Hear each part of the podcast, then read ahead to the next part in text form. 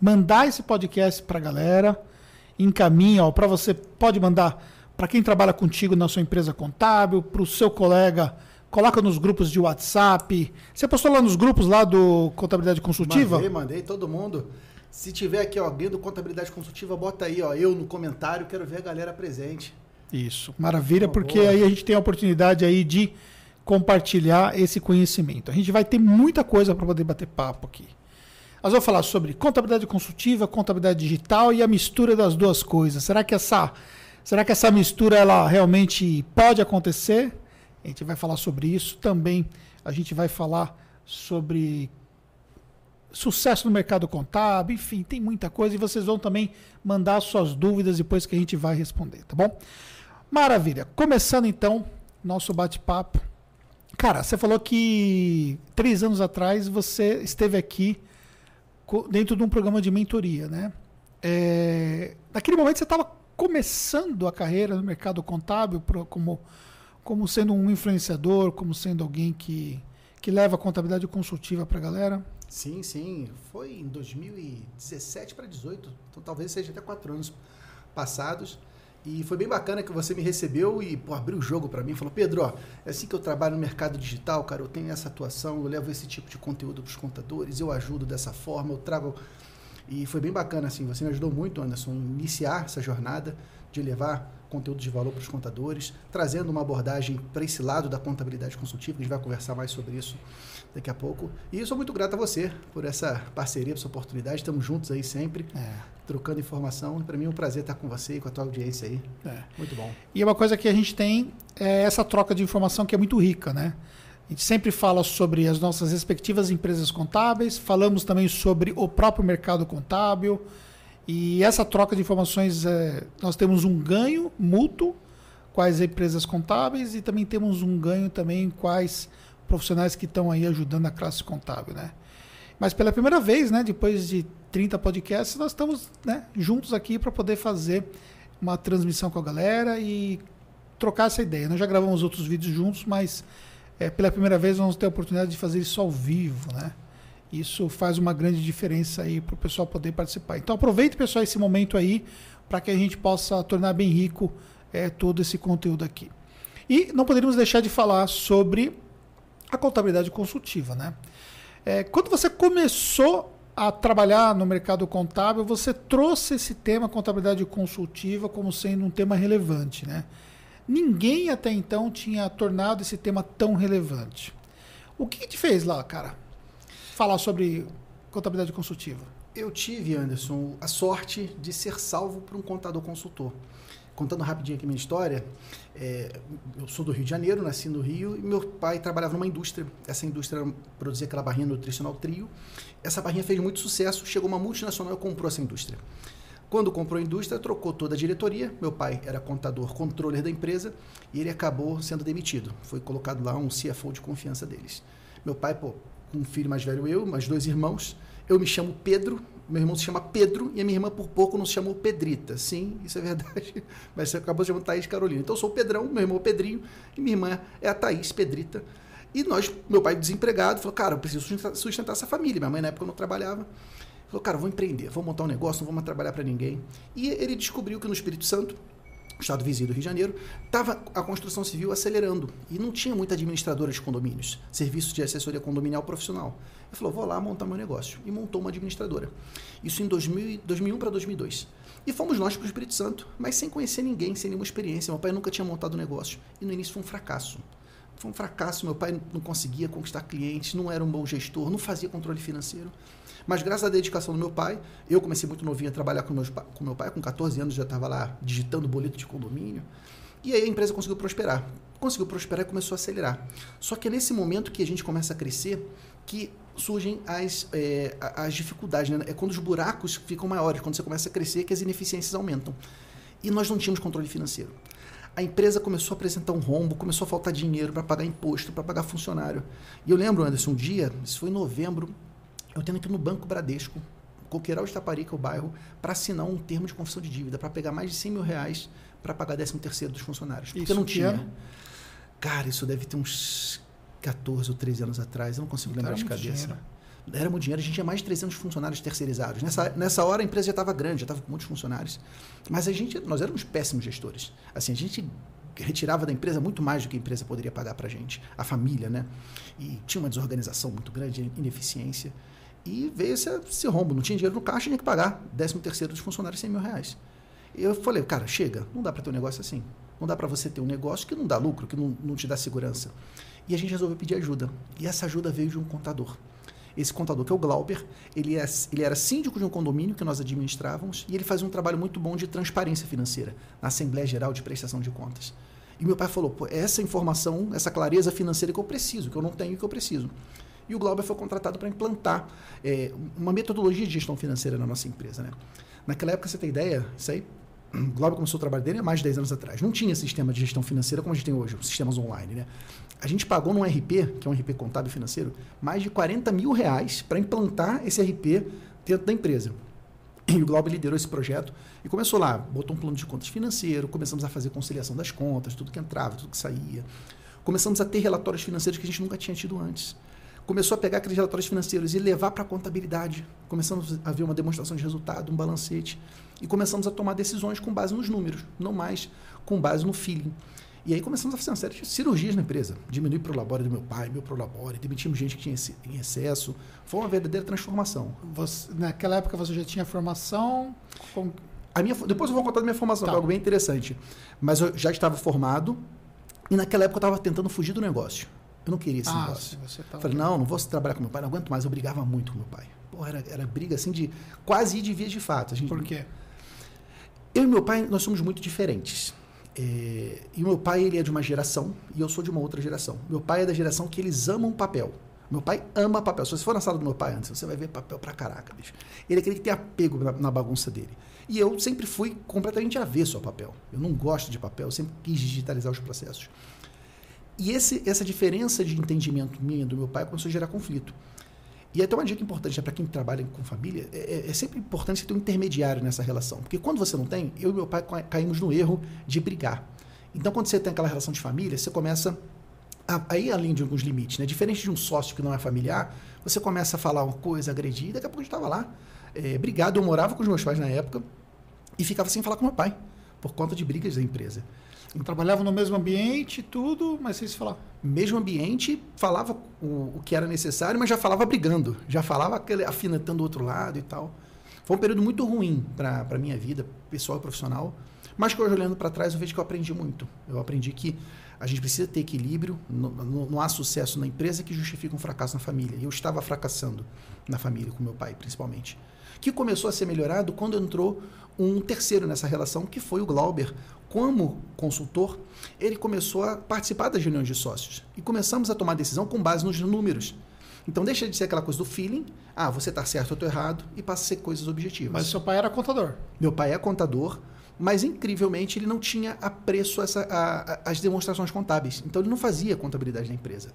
Ele sempre foi mais empreendedor, a parte de vendas, relacionamento, do que efetivamente um gestor dessa parte financeira e contábil.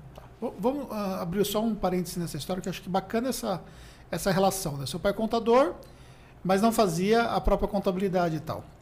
Cara, a nossa experiência no mercado contábil hoje é muito vasta. Né? A gente se vê diante de empresários contábeis a todo momento. É muito comum isso acontecer, né, velho? Convenhamos, né? É, eu, o que para mim é um contrassenso, né? Imagina você eu fazia essa crítica ao meu pai, pô, como é que você é contador? Você estudou uma ciência que te empodera de informações e você não usa isso. E se você é contador, se você é contadora, se você não faz sua própria contabilidade, se você não faz seu próprio controle financeiro, como é que você quer que seu cliente faça isso, né? Como é que você quer fazer alguém, convencer alguém de fazer algo que nem mesmo você faz? Então foi um grande aprendizado que nós tivemos e que nós internalizamos isso. Então desde 2013, todo mês nós fazemos reunião de sócios. Foi quando a gente implantou essa rotina. A contabilidade consultiva, podemos dizer que ela começa de dentro para fora? Total, total. É, é, na nossa vida, a contabilidade consultiva veio quando a, gente, quando a gente conheceu um contador diferente, que foi o Glauber. Posteriormente, ele virou nosso sócio. E contando um pouco dessa jornada, o que, que aconteceu? A gente começou a fazer ajustes na empresa e, e salvamos a empresa. A empresa estava caminhando rápido para o buraco, nós iríamos quebrar. E graças aos ajustes que nós fizemos, tomando como base informações que esse contador trouxe, a gente conseguiu salvar a empresa. E a gente olhou para o lado e falou, pô, olha o que a gente fez, essa empresa estava praticamente quebrada em pouco tempo, coisa de anos. É, a gente conseguiu corrigir ela e hoje a empresa cresce, ela dá lucro, ela, ela, ela tá, é uma, uma das maiores administradoras do Espírito Santo hoje, inclusive. E a gente falou, quantas empresas aqui na nossa cidade não têm esse mesmo problema? São empresários que não administram bem seus negócios, que estão sozinhos, que tem um contador do seu lado, mas que só se ocupa da burocracia, só se ocupa de enviar folhas de pagamento, impostos, declarações, e que se tivesse um contador do seu lado com uma postura mais consultiva, alinhada na gestão financeira, a visão estratégica, como essas empresas teriam mais chance de sucesso. Então a contabilidade consultiva nasceu para a gente quando nós fomos salvos por um contador consultor. E aí a gente viu a oportunidade, falou: caramba, se os contadores da nossa cidade não estão fazendo, vamos nós fazermos isso. E foi aí que nasceu a nossa empresa de contabilidade. Tá. Mas o termo contador consultor não, não utilizava naquela época. Nós passamos a utilizar no momento que a gente montou a Marco Contabilidade Consultiva. É, e é, foi até uma curiosidade, né? A gente, no início da, da, empresa, a gente ficava debatendo: será que é contador consultor ou é consultor contábil? E a gente chegou na seguinte conclusão: o termo consultor contábil ele remete à ideia de que é um consultor sobre contabilidade. A visão que a gente tem da contabilidade consultiva, e por isso a gente chama de contador consultor, é de um contador que não fala só de contabilidade. É um de, é um de um contador, de uma contadora que fala sobre negócios. Fala sobre marketing, sobre vendas, sobre processos, também sobre finanças, sobre contabilidade, sobre impostos. Então, a visão de um contador que ele ajuda o empresário a ter mais sucesso. É, através de boas práticas de gestão. Então, nossa visão de contabilidade consultiva é essa visão mais expandida de um contador que ajuda o empreendedor a ter mais sucesso. E a, a empresa de condomínio, ela, hoje ela está atuante? Sim, sim. É, hoje, como é que nós fizemos? Meu pai, junto com meu irmão mais novo, lidera a empresa de condomínio, o Pedrinho, né? lidera a empresa de condomínios. Eu, com os meus outros sócios, a gente lidera a empresa de contabilidade. São dois negócios diferentes é, coincidentemente levam o mesmo nome, Marco, que é uma homenagem ao meu pai, que se chama Marco Aurélio, então por isso o nome da empresa Marco, e, mas são negócios completamente diferentes. E você tem atuação na empresa de condomínio também? Não mais. A gente fez uma, uma mudança né, da, na operação. Há muitos anos eu não me envolvo mais no dia a dia da empresa de condomínio. É, hoje só o meu pai que está lá, mas eu acompanho, né? Enfim, é, relatórios, demonstrações contábeis, enfim, evolução. E graças a Deus estamos nessa, nessa evolução também. A área de condomínios, é uma, uma pergunta muito frequente né, que os contadores me fazem. Pedro, a área de condomínios, como é que é? Boa não é? Eu, particularmente, eu acho que a, a, contabilidade, a assessoria contábil para empresários, ela é melhor do que a área de condomínios. Por quê? O condomínio é uma figura jurídica que ela tem, o, o gestor dela, o síndico, é uma figura transitória. Ele está ali para exercer um mandato que acaba. Cedo ou tarde as pessoas cansam de ser síndico e acabam. E tem é, toda uma, uma, questão de rateio de despesas. Então o condomínio quer sempre pagar menos. Ele quer sempre que a cota condominial seja menor. Então o gestor nem sempre está muito disposto a investir em tecnologia, pagar mais caro para ter um bom serviço. E isso dificulta um pouco a sua capacidade de diferenciação. Porque se o cliente não vai pagar mais caro, como é que você vai, vai entregar um serviço melhor? Já na área de empresários, a empresa é o projeto de vida da maioria dos empresários. Então, no momento que esse empresário, você mostra para esse empresário, você pode ajudar ele em mais coisas, seja na gestão financeira, na parte estratégica, em tecnologia, por vezes ele vai estar disposto a te pagar mais caro. Então, eu acho a área de contabilidade empresarial mais interessante do que a área de contabilidade condominial. E você formatou lá na Marco um modelo que, inclusive, é utilizado por algumas franquias, né? Que é aquele modelo onde você assume todo o trabalho de execução do serviço, né? ou seja, o core principal e, consequentemente, você tem a figura da, daquele que faz o atendimento ao cliente, que seria, no caso, o contador consultor. Isso, a gente tem uma rede de contadores consultores. Por enquanto é uma rede fechada, então só mediante convite. E que funciona da seguinte forma: a gente acredita que os contadores, para que eles possam ser consultores, eles têm que ter duas coisas. Primeiro, eles têm que ter, saber o que fazer. Eles têm que saber como vender para o cliente, ele tem que saber como precificar, ele tem que saber como negociar, ele tem que saber como ajudar o empresário a ser um gestor melhor. Então ele tem que ter esse repertório. Mas também ele tem que ter tempo. Se o contador não tem tempo, se ele está afundado na operação, ele não consegue ser consultor.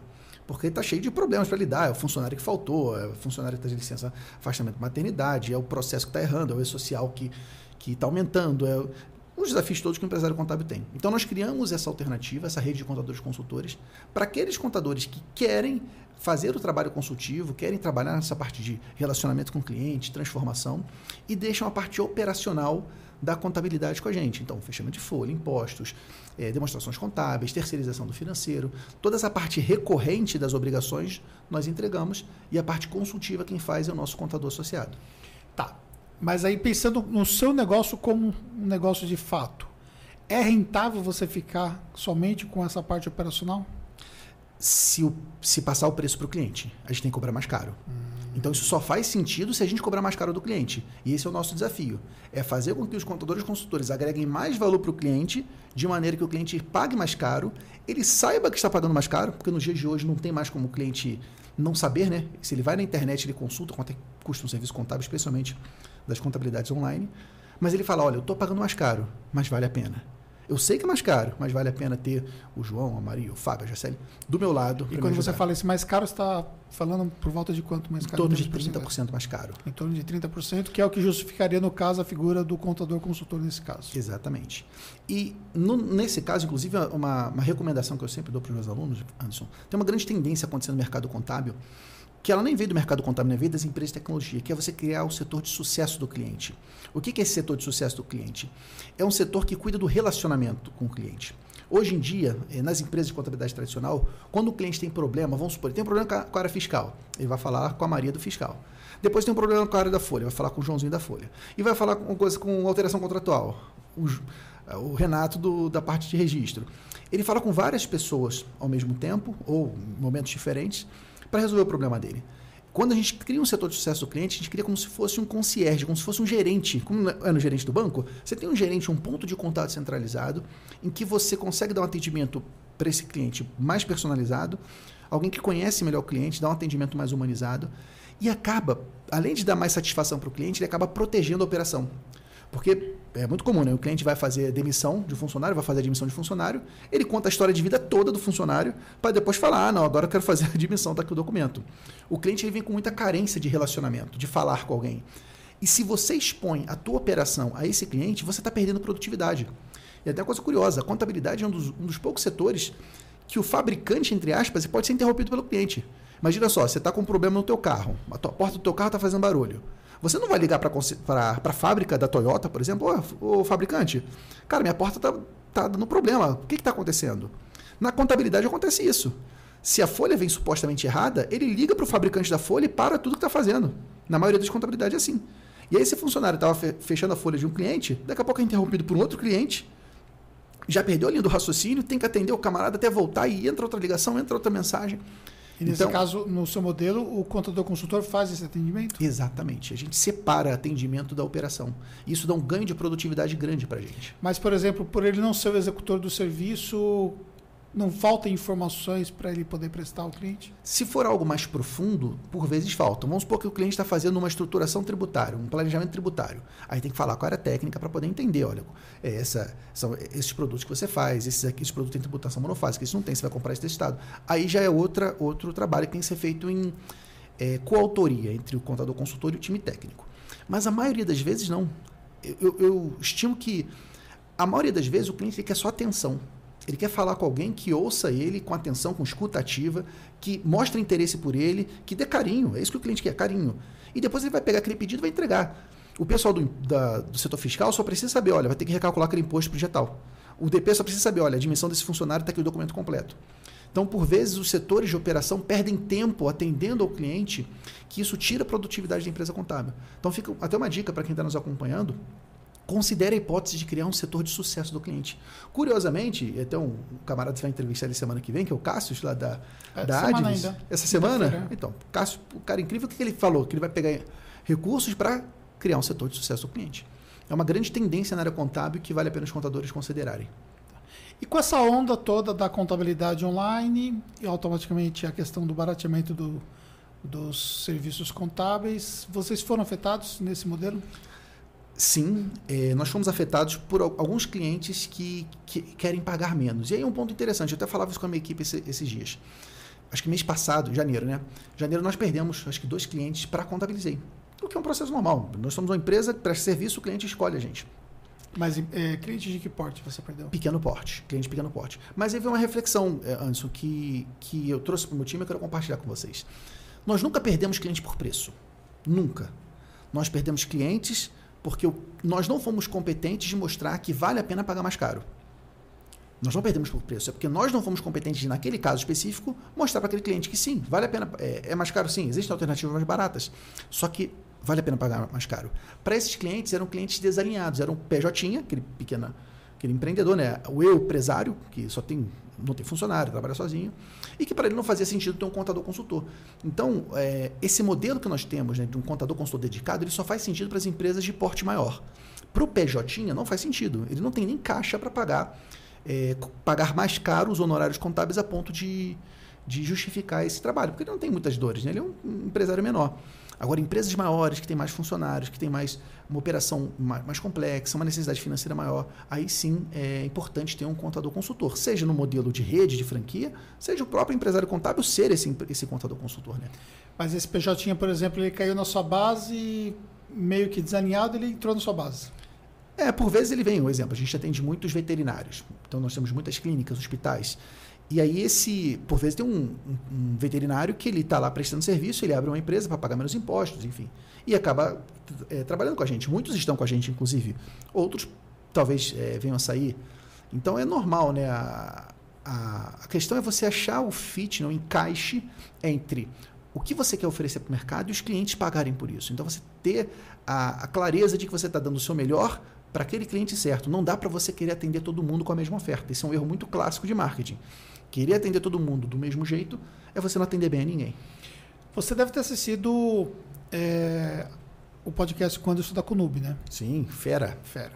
E ele criou a Conub porque ele estava perdendo clientes por conta de preço, atendendo na FEPIM um nível de clientes mais elaborado, tal, com um serviço mais personalizado e tal. Você vê isso como alternativa para o seu negócio ou você permanece sempre com o objetivo de atuar especificamente no, da forma mais consultiva. E o cara que não quer consultivo, olhando para o seu negócio, assim, friamente para o seu negócio. Sim. Na marca nós temos unidades de negócio. Né? Nós temos unidades de negócio de contabilidade consultiva, que é a que a gente faz através da nossa rede de contadores consultores, e damos para eles atendimento único, né? atendimento que ele vai ter alguém para conversar sobre negócio, para falar sobre gestão, estratégia, é, não só dos aspectos tradicionais, mas também dos aspectos é, do negócio em si. Mas existem empresas que, de fato, não precisam de um contador consultor. E para essas empresas, a contabilidade digital é o melhor modelo. É um modelo que entrega atendimento humanizado, que é o que muitos empresários querem, ter alguém com quem conversar, poder falar com, pelo WhatsApp, poder fazer uma ligação telefônica, não abrir um chamado, um ticket né, no, no sistema, mas ter um preço competitivo. Então, é sim uma, uma grande tendência. Alguns nichos de negócio nós temos, verticais que atendem nesse modelo, mas mesmo assim a gente tenta sempre agregar esse nível de atendimento através, por exemplo, desse setor de sucesso do cliente, que nós temos centralizando esse atendimento, protegendo a operação, e também através de serviços consultivos, como o BPO financeiro, orientação, educação empresarial. A nossa veia sempre é de agregar valor para o empresário, esse, esse faz parte do nosso DNA. Agora, existem níveis de, de agregação de valor de acordo com a necessidade do cliente e do bolso do cliente. Né? Esse é um ponto importante, gente. Eu vejo, por vezes, contadores falando o seguinte: Poxa, eu queria visitar, quero visitar todos os meus clientes, todos os meses ou cada três meses eu quero visitar meus clientes. Meu amigo, minha amiga, se esse cliente está te pagando 400 reais por mês, não fecha a conta, não dá para você visitar esse cliente todo, todo mês. Não vai pagar nem teu tempo, tua hora, teu combustível. Você tem que entregar para o cliente aquilo que ele está te pagando. Se o cliente não está te pagando para ter um serviço, para ter um produto, ele não vai ter. Porque se fosse assim, gente, não existiria carro com direção manual, não existiria carro sem, sem vidro elétrico. Existem o produto ele é, é compatível com cada fase de vida, de capacidade financeira do cliente. E na contabilidade também tem que ser assim. E quando você fala, por exemplo, essa questão da visitação, é dentro da, da sua rede, o contador consultor ele faz essa visitação? Sim, sim, a gente tem muitas Óbvio, né? antes da pandemia, essa visitação, na maior parte das vezes, ela era presencial, o que agrega um grande valor para as empresas. Então, você imagina, você vai lá visitar aquele hospital, você conversa lá com, com os médicos, você conversa lá com o pessoal de atendimento, você vê como é que está a organização, você vê como é que estão tá os processos. É um outro nível. Mas depois da pandemia, nós tivemos esse desafio do afastamento né, da, compulsório, o que trouxe uma nova oportunidade. Porque isso é uma grande, um grande ponto nisso que eu vejo. A, a, essa crise que a gente está vivendo agora, ela mostrou que a contabilidade é um negócio sem fronteiras. Só que não é um negócio sem fronteiras só para o modelo de contabilidade online. É um negócio sem fronteiras também para o modelo de contabilidade consultiva. Porque ficou claro para o contador e para o empresário que é sim possível você dar um atendimento de qualidade mesmo à distância. Porque as ferramentas virtuais permitem esse relacionamento. Você, quando você faz a ligação pelo Zoom, pelo WhatsApp, pelo. Você está conversando olho no olho. Você é capaz de ouvir o seu cliente, você é capaz de falar com ele. Então, é, houve um desbloqueio da contabilidade. O cliente, o contratante, ficou claro que ele pode ter um bom contador mesmo à distância. E um bom contador descobriu que ele pode conquistar clientes também à distância. Então, é uma grande quebra de paradigmas. Além, é claro, da mão de obra, né? Porque esse é um outro paradigma que nós tínhamos, né? Antigamente, a contabilidade era um negócio que só conseguia é, angariar mão de obra local. A equipe que estava lá naquela cidade, naquele bairro, por vezes. E hoje em dia, com a internet, com sistemas em nuvem, você pode ter um. você está no interior do Brasil e você tem um funcionário na capital. Você pode ter um funcionário em, na, naquele estado, de repente estou conquistando muitos clientes de um estado específico, vou contratar um analista fiscal daquele estado, que vai entender a legislação daquele estado, que vai. E tudo isso pela internet. Então houve uma grande, uma, uma, grande oportunidade que veio dessa crise terrível que a gente vive. Show de bola. Galera, vocês que estão aqui nos assistindo, ó, primeiramente, é, pedir para vocês deixarem um like, tá? As perguntas de vocês eu vou responder junto com o Pedro no final da nossa, do nosso podcast. Então, ou seja, pode colocar as perguntas aqui, depois eu vou voltando e a gente vai responder as perguntas de vocês, tá bom? É, mas já deixa o like aqui, porque, poxa, tô vendo aqui, tem 300 pessoas assistindo e só tem 78 likes. Tá pouco. O pessoal né? tá economizando like, pô. Poxa. Tá economizando. É. Clica aí, rapaz. Isso é de é. graça. Então vamos, vamos, vamos subir esses likes aí. Mete o dedo no like aí, porque isso é importante para nós. Ajuda que esse conteúdo chegue para mais pessoas. Ô, Pedro, você falou sobre você ter esse modelo consultivo e você deu uma pincelada no digital, né? É, o que, que torna o digital mais consultivo na sua visão? Antes, deixa eu até fazer um, se você me permite, Anderson, um, uma reflexão, um claro. conceito do que, que é contabilidade consultiva. Total. Que isso é um, um, tema bem bacana e que vale a pena a gente colocar em reflexão. Claro que isso aqui, gente, a contabilidade consultiva não é um termo tá, que tem previsão legal. Então não existe certo e errado. Não tem algo que a lei mandou fazer e. Não. É um termo que o mercado contábil criou e que cada um pode ter a sua interpretação. Vou trazer a minha. Mas antes de falar o que é contabilidade consultiva, eu tenho que falar o que não é contabilidade consultiva. Contabilidade consultiva não tem nada a ver com a ciência contábil. Porque a ciência contábil sempre foi consultiva. A ciência contábil é aquela que nasceu para acompanhar as mutações do patrimônio, para dar análise financeira, econômica e patrimonial das organizações, para ajudar na tomada de decisão. Então, não há que se falar de contabilidade consultiva enquanto ciência, porque ela sempre foi. Aí sim é uma redundância, é um pleonasmo. Contabilidade consultiva tem a ver com a postura do contador com o contador que empreende, a forma que ele empreende. Porque há décadas no Brasil existe um modelo que nós chamamos de contabilidade tradicional, em que o contador só se ocupa de gerar a conformidade, gerar impostos, gerar folha de pagamento, gerar a parte da burocracia. Que, gente, tem seu valor. Se não for a conformidade, nenhuma empresa funciona. Você não paga funcionário, você não, não arrecada impostos, você não mantém a, as empresas funcionando. Então a conformidade é sim muito importante mas ela não é suficiente para promover o sucesso das empresas. Não basta só a empresa pagar o imposto certinho para ela crescer, ela precisa de muito mais do que isso. Então a contabilidade consultiva, ela nasceu dessa forma de trazer ao contador um, um novo propósito, um novo desafio, que é ajudar os empresários na gestão.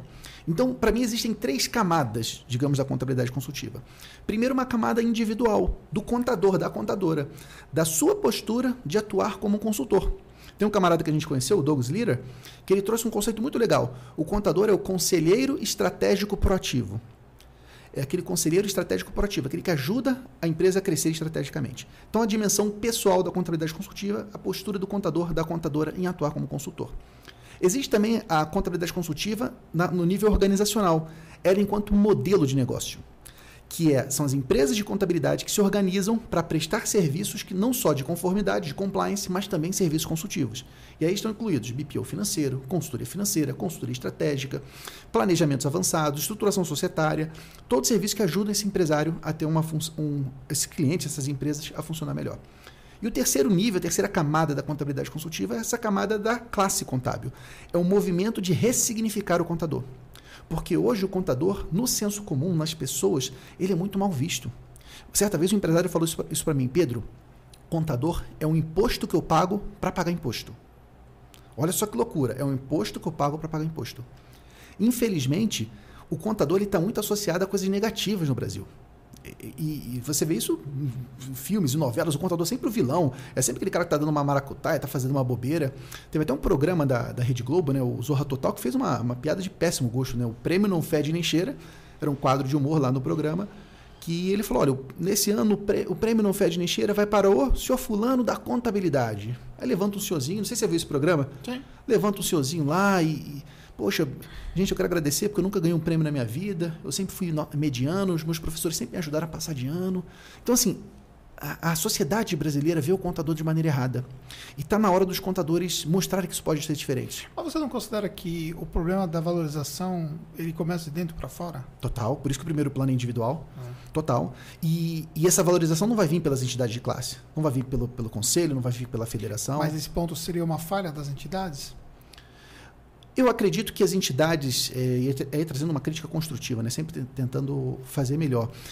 As, a, as entidades, especialmente o, o, o, sistema né, de CRC e CFC, eles têm três pilares: né? o pilar de registro, o pilar de fiscalização, mas tem um terceiro pilar que eu acho que deve ser reforçado, que é de educação continuada. Eu, eu acho que esse pilar deve ser intensificado e eu fico até muito feliz, Anderson. Curiosamente, nessa semana agora eu tive uma, fiz uma live com a presidente do, do CRC do Piauí, para exatamente debater isso, debater é, como os contadores podem virar consultores, como os contadores podem atender melhor seus clientes. Então, eu, eu, já existe um, uma mudança na, na, no sistema de representatividade dos contadores, em que se, se abrem para novos temas, como é o seu tema né, de marketing digital, de contabilidade digital. É, é, um processo que tem acontecido, inclusive um processo bem bacana, né, que muitas mulheres entrando na, no, na representatividade, mulherada crescendo cada vez mais como tem que ser. E eu estou esperançoso que as coisas vão mudar e vão melhorar. Só que não dá para jogar a responsabilidade neles. A responsabilidade de cada contador, no seu dia a dia, mostrar que pode ser o braço direito de cada um dos seus clientes. Mas não, não tem a ver também com essa questão da responsabilidade pelo fato do próprio contador ele não buscar o que está disponível a ele do ponto de vista de conhecimento? Porque, por exemplo, é, eu dou um exemplo prático, né? Porque acho que eu sou um dos palestrantes que mais viajou pelo Brasil palestrando pelos conselhos regionais de contabilidade e tal. Ah, a gente viajava, o conselho gastava horrores de recursos para poder montar um evento que não sai barato. E quando você via, por exemplo, a plateia, numa cidade às vezes que tinha lá 500 contadores, você tinha 30 pessoas na plateia, por exemplo. E não falta, por exemplo, ali o contador ele buscar essa informação para que ele possa se requalificar? Sim, sim. O primeiro plano é, é da autorresponsabilização.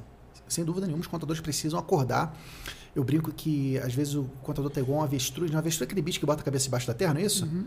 É o avestruz é, é um desses bichos aí. Sim. Então, o bicho está pegando lá fora um terremoto e ele está com a cabeça enfiada debaixo da, da terra. E essa cabeça enfiada debaixo da terra significa estar dentro do seu escritório de contabilidade. O que eu defendo é que os contadores saiam do escritório de contabilidade. Você tem que sair. Porque as soluções do seu problema não estão aí dentro, estão aí fora. Você tem que buscar tecnologia, você tem que buscar se conectar com pessoas. Estou eu aqui visitando o Anderson, ficamos hoje e amanhã inteira conversando de estratégia de negócio. Debatendo, aprendendo, ensinando. O contador tem que ter esse networking. Mas para sair da, do escritório de contabilidade, ele precisa deixar de fazer o que, na verdade, ele considera como sendo a principal função dele, que é cuidar dos aspectos operacionais. E como é que você vai é, equalizar essa, essa conta? Que tipo de, de recomendação você dá? É um desafio. Cada, cada um vive o seu cenário. Mas eu acho que é melhor você sair e dar um jeito de fazer do que continuar preso. Eu vejo muito contador falando o seguinte: não, Pedro, eu vou crescer, mas primeiro eu preciso arrumar a casa. vou arrumar a casa porque meus processos estão bagunçados, minha equipe não está muito motivada. E eu pergunto: contador, contadora, há quantos anos você está arrumando a casa? Há quantos anos você está nessa prisão? Porque enquanto você continuar esperando arrumar a casa para você mudar, essa casa nunca vai ser arrumada. Você só vai conseguir arrumar a casa quando você tiver novos clientes. Quando você tiver dinheiro novo entrando na tua empresa. Porque é muito difícil arrumar a casa com dinheiro velho.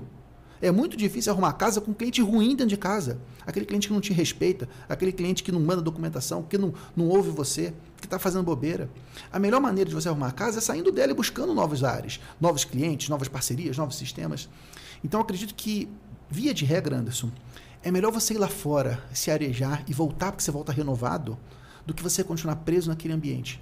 Você vê empresas contábeis, às vezes, estão há anos, eu já vi empresas contábeis com décadas, paradas no tempo, que não conquistam clientes, que estão usando os mesmos métodos.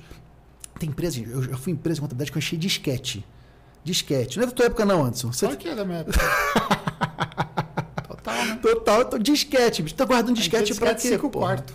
Aquele grandão, né? É. Tá, tá guardando aquilo para quê, cara? Se você é museu, você... então você tem que mudar. Tem empresa de contabilidade que está vivendo igual na da década de 80. Funcionando igual funciona da década de 80, 30 anos atrás. Está na hora de mudar. 30 não, 40 já, né, gente? Jesus, 40 anos quase. Então está na hora de mudar. Tá, mas aí entra na questão própria de que o, o empresário contábil, às vezes, ele está nisso, ele sabe que ele não está é, adequado a uma nova realidade, mas ele não sabe por onde começar. Qual é o primeiro passo na sua visão? Eu acho que toda transformação do mundo exterior começa por uma transformação do mundo interior. O contador, a contadora precisa mudar sua mentalidade. As pessoas falam, ah, Pedro, mindset, mindset, é, modinha não é, cara. Se você quer que alguma coisa mude na sua vida, você tem que mudar a forma como você pensa sobre isso. Você tem que mudar, porque é, é do seu pensamento que decorrem suas atitudes. E os seus resultados decorrem das atitudes, portanto, elas decorrem dos pensamentos. Se você não buscar se arejar, se você buscar com novos conhecimentos, se conectar com novas pessoas, você não vai sair dessa armadilha. Então, eu acho que é muito importante o contador ele buscar conhecimento com quem já está onde ele, ele chegou, ou passou por onde ele, onde ele quer passar. Por isso que é tão importante fazer treinamentos, como você tem os seus treinamentos, como eu tenho os meus treinamentos. Por isso que é importante participar de eventos. Nesse momento que está fazendo essa transmissão, infelizmente nós ainda não podemos voltar aos eventos, mas eu te convido, a próxima vez que tiver um evento presencial, vai lá, cara. Pode investir esse dinheiro, vai ser o melhor dinheiro investido na tua carreira. Então, acho que o contador, para ele sair dessa, dessa cilada, dessa sinuca de bico, ele tem que ter essa automotivação de mudar os, os seus, seus pensamentos, as suas ações. Depois disso, ele tem que aprender novas competências. E um dos grandes problemas que nós temos é que o sistema educacional para contadores é um sistema que ele não ensina o contador a empreender. A faculdade de ciências contábeis ensina o contador a ciência contábil. Ele ensina os aspectos técnicos, científicos, para formar professores, para formar é, cientistas, pesquisadores. Ela não forma empreendedores. Você tem um sistema educacional que ensina muita teoria que está desconectada da prática. Tanto é que falta um, um, total absurdo, né? Como é que o contador não estuda matéria sobre vendas, sobre negociação, sobre gestão de pessoas? Uma, uma profissão que forma tantos empreendedores, por que, que essas essa, essa, esses conteúdos não são oferecidos na, na rotina de formação, né? na grade de formação desse profissional? Então o contador precisa aprender novas competências. Não dá para esperar que só com o que você aprendeu na faculdade ou só com o que você aprendeu no mercado de trabalho você vai ter sucesso como empreendedor. Não vai. Você precisa desenvolver novas habilidades. Mas aí, por exemplo, para ele ser um contador consultor, ele primeiro precisa então ter essas habilidades. Eu acho que é algo que se retroalimenta. Para mim, o mais importante é ele ter atitude. Porque se ele não tem habilidade, se ele não tem conhecimento, mas ele tem atitude, ele corre atrás. Ele vai fazer um curso, ele, ele pega um cliente e mete a cara para aprender a fazer. Quantos e quantos contadores, gente, vocês conhecem a história desses? Contadores que começaram do zero, que não sabiam nada, mas pegou o primeiro cliente e se dedicou, estudou ele, daqui a pouco começou a entender uma tese tributária desse cliente, começou a crescer, daqui a pouco o cara é um grande empresário contábil, é uma grande empresária contábil, porque tiveram atitude. Agora, aquele contador que fica só na posição de vítima, ah, vítima do sistema, ah, porque os, é, a guerra de preço é muito grande, ah, porque os, o, o CFC não faz nada por mim, esse contador vai continuar nessa armadilha. Então, por isso, aí voltando à questão do conceito da contabilidade consultiva, essa questão do movimento de ressignificar a contabilidade também passa por ressignificar nos contadores. Não é só ressignificar na sociedade. Fala, oi empresário, tudo bem? Peça ajuda para o seu contador, ele pode te ajudar. Não é só isso. É contador, tudo bem? Você pode ajudar as empresas. Você pode fazer esse empresário ter mais sucesso e com isso você vai ter mais sucesso também. Mas você tem que aprender novas coisas. Você tem que aprender a vender. Você tem que aprender a se diferenciar. Você tem que aprender a ajudar o empresário naquilo que é prioridade para ele. Não adianta você ficar falando só de, de conformidade. Eu, eu teve uma vez o, o Vicente Sevilha fez uma brincadeira que eu adorei. Você nunca vai receber uma ligação do cliente falando o seguinte, ó, contador, tô te ligando porque, bicho, que bela DCTF se transmitiu, hein, campeão? Caraca, lisinha, nenhuma. Confrontei lá com o SPED, tá certinho. Você nunca vai receber essa ligação. O empresário não vê valor nisso. Então você tem que é, mostrar interesse pelos interesses do cliente, ajudar o cliente a resolver seus problemas. Quando você faz isso, você está sendo um contador consultor. Mas esse processo de ressignificação que você fala é... tem a ver com a própria visão que o contador tem de si mesmo. Total. Como eu falei, eu acho que as mudanças começam de dentro. O contador precisa se enxergar como consultor. E, e aí, um, um desafio que eu faço para os contadores é pensar o seguinte: Contador, se você fosse sócio do seu cliente, o que, é que você faria na empresa? Se coloca como se você fosse um Shark Tank, digamos assim, a gente está falando do, do, caso do, do Cassius. Se você fosse um Shark Tank, um investidor, você entrou lá na empresa e, e tem cotas da empresa, o que, é que você faria por ele? Quando você começa a pensar como se você fosse o dono do negócio, você começa a enxergar talvez oportunidades que esse empresário não viu. E o contador, Anderson, ele é um, um, um profissional que ele tem uma, uma posição privilegiada. Porque ele é um empresário que atende a dezenas, às vezes centenas de outros empresários. Então ele sabe o negócio que está dando certo, ele sabe o negócio que está dando errado, ele sabe o que está funcionando, o que não está funcionando. Além disso, o contador é um profissional obrigatório. Por lei, toda empresa, com exceção dos microempreendedores individuais, precisa ter um contador. Então imagina, é um profissional que tem proximidade com as empresas, que é obrigatório, olha a oportunidade que os contadores têm. Mas aí tudo bem, ele volta à questão da operação. Como que ele larga a operação ou como que ele desacelera o tipo de envolvimento que ele tem dentro da operação? Você tem algumas escolhas. Inclusive, a Marco é uma das escolhas. Né? A gente criou exatamente essa rede para isso, para que contadores consigam deixar a operação de maneira imediata, não precisa se preocupar com isso. Mas se você quiser é, correr o teu negócio é, de maneira autônoma, você pode primeiro aprender mais sobre gestão. Você ser esse contador gestor. Esse contador que desenvolve essas habilidades de gestão de pessoas, gestão de processos, tecnologia. É necessário você repensar a forma como a tua empresa contábil funciona. Então, é um caminho, você desenvolver essas habilidades. O outro caminho é você formar alguém, ou ter, trazer alguém, um sócio, por exemplo, um contador que tenha mais esse, essa pegada operacional, ou mesmo formar alguém. O caso da Fernanda, né? Fernanda, quem manda aqui na Tact, deixa eu dizer uma coisa para você. Antes não manda nada, não, cara. Quem manda na Tact é a Fernanda. É ela que. Mas não só na, na Tact, ela manda em casa. Em casa também. é. Então, assim, eu, sou só, eu sou só a pessoa que faz o processo de comunicação. Só comunica, né? A gente é. só. Não, tá certo, amor. Tá, muito bem. Então, assim, você tem que formar, é, dar oportunidade, você tem que dar um grande desafio para as pessoas se desafiarem e crescerem também. E, mas, mas, existe, mas existe uma, um fator também que a, a Fernanda se tornou o que ela é hoje por dois elementos. Né? Primeiro, porque ela se qualificou para isso. E segundo, porque alguém confiou que ela se qualificaria e, e faria as coisas acontecer. Ou seja, é um processo de dar poder de decisão para a pessoa à medida que a pessoa evolui dentro do processo de tomada de decisão. Então, ou seja, isso é um fator, por exemplo, que dentro do mercado contábil nós temos exatamente as duas maiores dificuldades que uma empresa contábil tem para poder conseguir se apegar, desapegar da questão da operação. Primeiro porque não consegue encontrar ou não consegue qualificar alguém para poder exercer essa função. E segundo que a pessoa não se desenvolve, né, de forma pessoal também para poder galgar uma outra faixa, um outro, uma outra, um outro degrau dentro da sua carreira. Total é, não dá para você esperar que a pessoa faça um grande trabalho se você não der um grande trabalho a ser feito. Você precisa confiar nas pessoas. Agora, não é uma ciência exata, gente. Pessoas é um universo muito amplo e você nunca vai achar alguém pronto. Não existe ninguém pronto. A sua empresa tem a sua cultura, tem suas ferramentas, seus clientes. Você, como líder dessa empresa, você tem que aprontar essa pessoa, você tem que propor, desafiar. E você vai é, preparar ela à medida que você também estiver pronto. Então, acho que é um processo de desenvolvimento por atração. Se você melhora como contador, como, como gestor contábil, você atrai pessoas também nesse, nesse, nesse ponto. Agora, se você não está buscando desenvolvimento, você não vai atrair as pessoas certas. Então, eu vejo que é um processo que começa mais uma vez de dentro para fora. É o contador buscar melhorar cada vez mais, porque dessa maneira ele vai atrair as pessoas certas para o seu lado. Você esteve, quando você falou no começo do, nossa, do nosso podcast, que você esteve aqui há três anos atrás, né?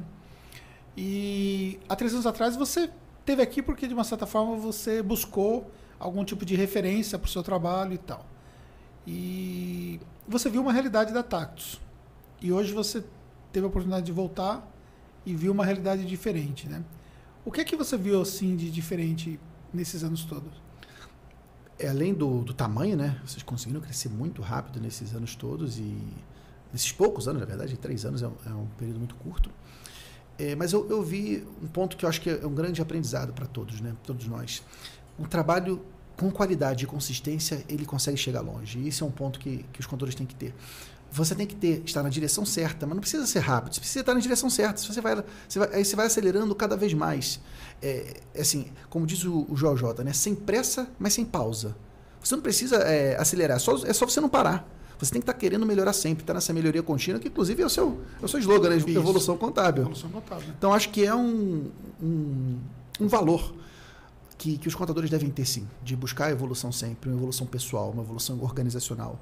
E, e, quando você faz isso com consistência, você chega lá. E vocês são um grande case de execução prática disso. E você falou sobre o processo de ressignificar, né? Você já viu contadores assim que realmente conseguiram mudar a visão que eles tinham da própria contabilidade, do próprio negócio, da, do próprio mercado de contabilidade? Ah, sim, graças a Deus. Isso é uma das coisas que eu mais fico feliz, Anderson, de, de receber mensagens da, da, galera que me acompanha, dos meus alunos. Porque quando você empodera o contador de conhecimento de ferramenta, ele consegue fazer essa mudança imediata. No momento que você ajuda um cliente que era completamente cego nas, nas suas finanças, nunca tinha visto um relatório financeiro. Quando você ajuda ele a ter clareza dos seus números, você está mostrando para esse empresário coisas que ele precisa para ter sucesso. Porque uma empresa que não domina seus números, a chance dela quebrar é muito maior. E quando o contador recebe um muito obrigado, seja por um atendimento, seja uma indicação de um cliente satisfeito, tudo isso para mim é prova de que a contabilidade consultiva ela é o caminho para que os contadores possam ter mais reconhecimento, ter mais valorização e, e, e ter mais impacto. Né? Eu, eu também penso que o contador não estudou quatro anos na faculdade para ficar digitando nota fiscal para ficar lançando a débito a crédito. Isso é muito pouco para o contador. O contador merece mais do que isso. Ele merece uma profissão mais reconhecida, merece uma profissão mais valorizada. Então, todo esse processo de ressignificação, ele não é só um discurso é, filosófico, ele tem que vir acompanhado de suor, de execução, de aplicação, de aprendizagem. Então, eu fico muito feliz de ver que hoje milhares de contadores do Brasil estão nessa jornada de colocar em prática essa transformação e crescer dessa forma. E é possível ser consultivo sendo digital? Total, total. Inclusive, como eu disse, nós temos uma célula de negócio na Marco que trabalha dessa forma. Eu acho que a questão da, do atendimento consultivo está justamente em você se comprometer com o sucesso do cliente, você se envolver com que o cliente tenha mais sucesso no seu negócio. Isso pode acontecer você dando um atendimento mais humanizado. Como eu falei, se você cria lá, um, e até uma sugestão, né? às vezes você tem na tua empresa um, um profissional da recepção, do, do atendimento, que ele está lá meio subutilizado. Pega essa pessoa e bota ela para ser seu ponto de contato. Bota ela para atender seus clientes naquele primeiro nível. De repente cria um grupo de WhatsApp com teus clientes e bota lá, cada cliente, óbvio, né? Cada CNPJ, bota os sócios todos dessa empresa nesse mesmo grupo de WhatsApp. E todo mês, ó, é uma, uma rotina nós temos na nossa empresa, né? Lá no nosso sistema de gestão de processos, todo mês, todos os clientes abrem uma tarefa, uma obrigação recorrente para a gente falar com todos os clientes. Então o que acontece? O sistema nos lembra, olha, se você não falou com esse cliente, você tem que falar com eles. Então se mantém esse diálogo, mantém esse relacionamento. É o que a gente tem feito. Além, é claro, de você oferecer novas soluções como a gente oferece terceirização do financeiro, que ajuda muitos PJs, né? profissionais que não, não tinham controle financeiro nenhum. Imagina só um médico. O médico odeia emitir nota fiscal. Você fala que vai emitir nota fiscal, parece que ele vai morrer. Você emite nota fiscal para ele facinho. Você entra no sistema financeiro, conselho financeiro para ele. Então dá para você ser mais consultivo mesmo com serviços com preço menor. E uma dos viés do seu trabalho hoje tem a ver diretamente com a vendas, né? Cara, como é que você vê essa questão da dificuldade de do contador tem de vender o seu serviço contábil? Para mim, um dos grandes desafios, se não for o maior, dos contadores. Mais do que a entrega do, do consultivo? Para mim, a entrega da, consult, da, da, da agregação de valor da contabilidade consultiva só vem se, vier, se ela vier precedida de uma venda. Não dá para você ser contador consultor se você não convence seu cliente a pagar por isso. Se você não convence seu cliente a, a se abrir para isso. Então, toda a, a transformação começa de uma venda. A venda é um processo de negociação que você convence o cliente a fazer algo e pagar por isso, inclusive. Então, é, todo esse trabalho ele, ele precisa ser pre, é, precedido de uma venda. E eu acho que os contadores eles não conseguem vender por dois grandes motivos. Primeiro, porque ele tem muitas crenças limitantes. Crenças de que ah, o contador não pode vender porque o código de ética do profissional contábil proíbe a venda. Cara, não tem nada no código de ética que vede a venda, nada que proíbe. Você não pode falar mal do teu colega, você não pode prometer que você não pode cumprir.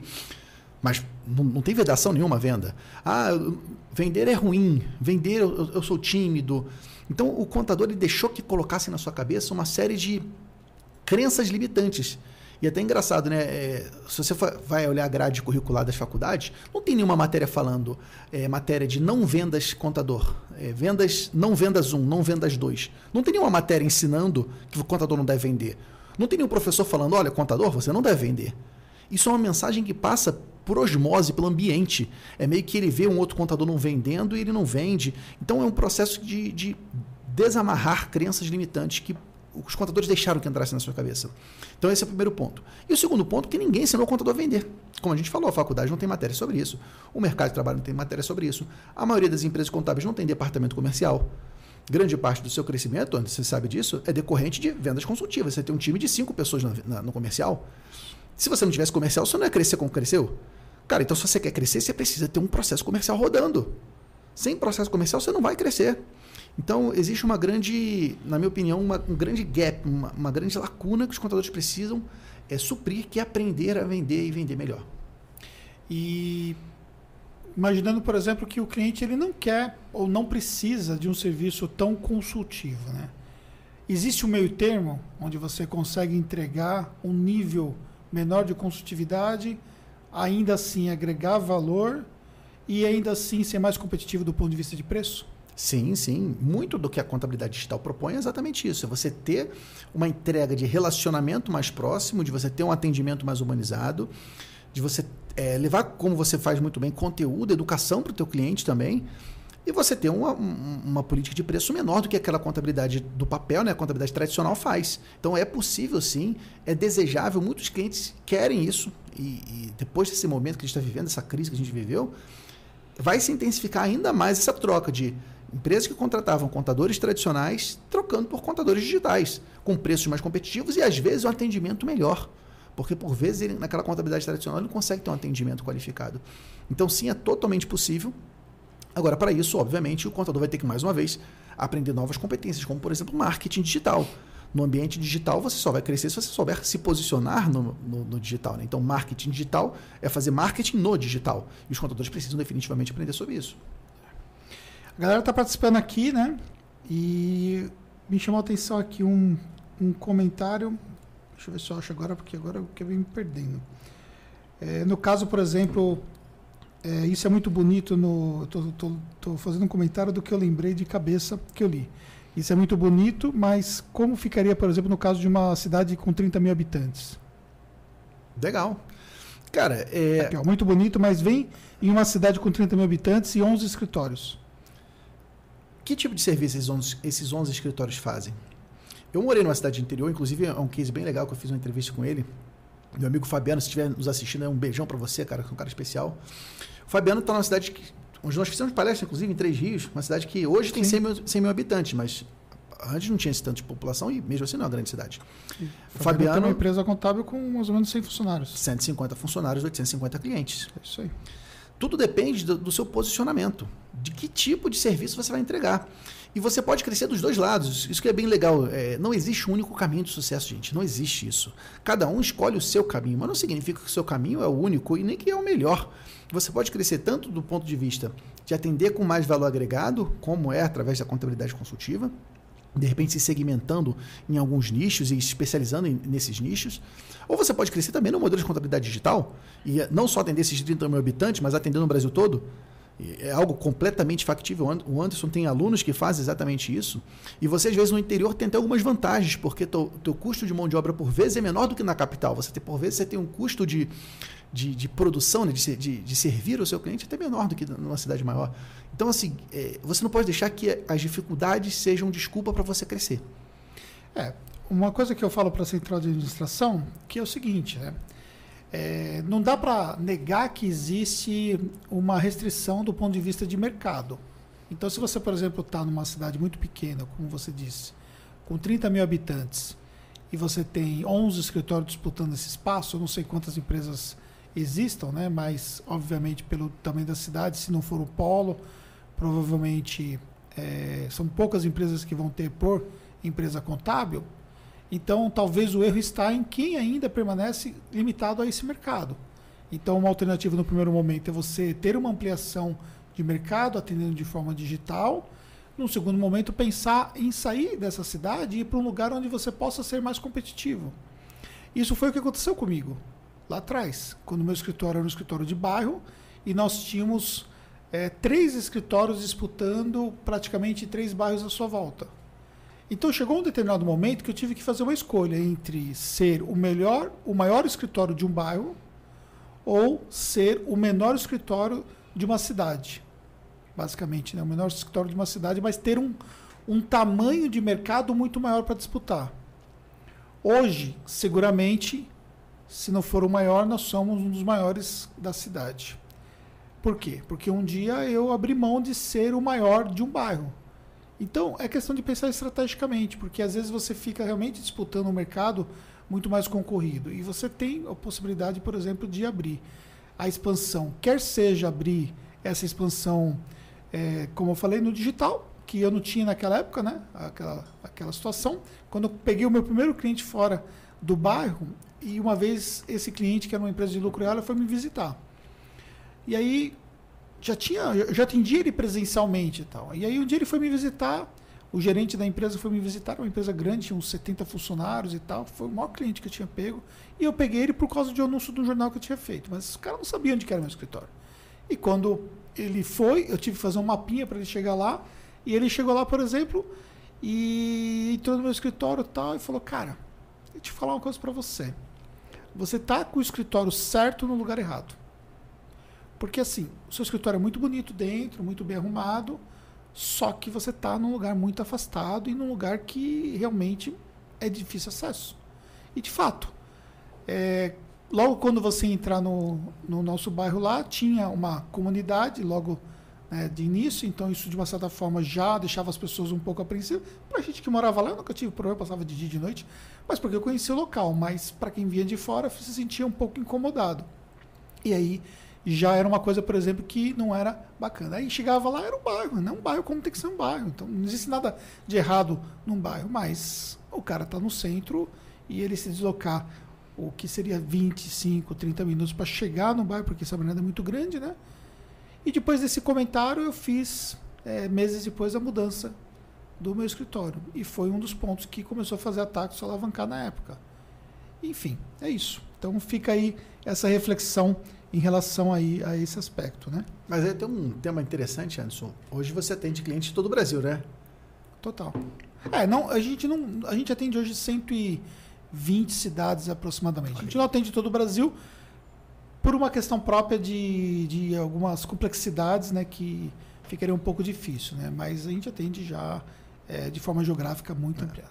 É, esse é um, um, ponto bem interessante, de como a contabilidade mudou nesses últimos anos. Ele, é, ela era um negócio local, um negócio regional. É, até de, de, ah, eu quero meu contador aqui, porque se eu precisar, precisar tirar a segunda via da folha do INSS FGTS, eu vou lá e pego a segunda via. E hoje isso mudou. Os relacionamentos já estão digitais, você consegue mandar arquivos eletronicamente para o cliente, o cliente aceita isso. Ou um grande grupo de clientes aceitam isso. Então também depende de como você quer lidar com esses clientes. É possível sim você atender com valor agregado, é possível sim você dar mais relacionamento através da, da internet, desde que você saiba como prospectar, como vender e como entregar esse serviço. É. Olha, a Helena Wagner falou: estou conquistando e convertendo com a consultoria. Hoje entreguei quatro horas e com o resultado já fechamos outro trabalho.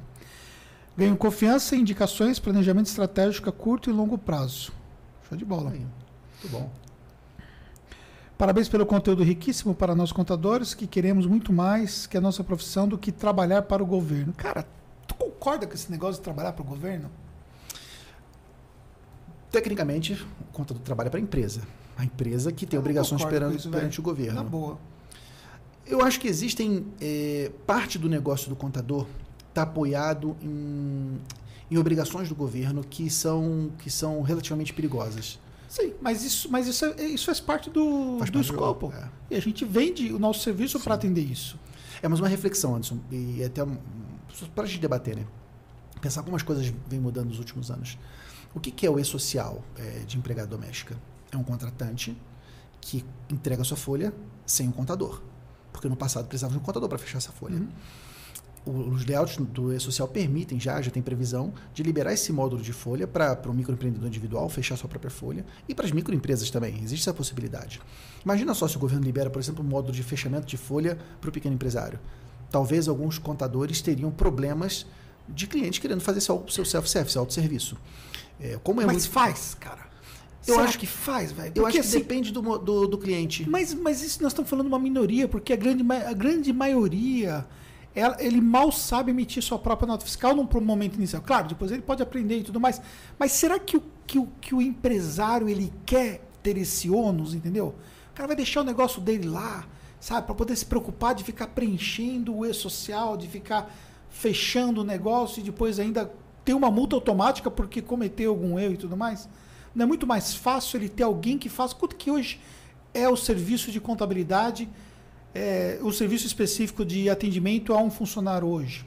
50 reais por funcionário, vamos colocar assim, tem hoje contadores cobrando menos e tal. Por que, que, por que, que ele, ele consegue cobrar 50 reais? Só consegue cobrar porque ele tem escala. Porque ele tem uma pessoa lá que faz 300, 400 é, folhas de pagamento diferentes, funcionários diferentes de folhas de pagamento, ele consegue ter escalabilidade para poder atender aquilo. Aí o cara vai pegar e vai falar: ele também pode fazer o BPO financeiro dele sozinho, ele pode fazer o financeiro dele. Por que, que o, o BPO financeiro está crescendo? Porque ele chegou à conclusão que, tipo, meu, cara, quanto custa hoje para alguém cuidar do meu financeiro para mim, entendeu? É, então, é, a questão é que, vou dar um exemplo antes. Hoje nós temos 18 milhões de CNPJs no Brasil, dos quais quase 11 milhões são MEI. Uhum.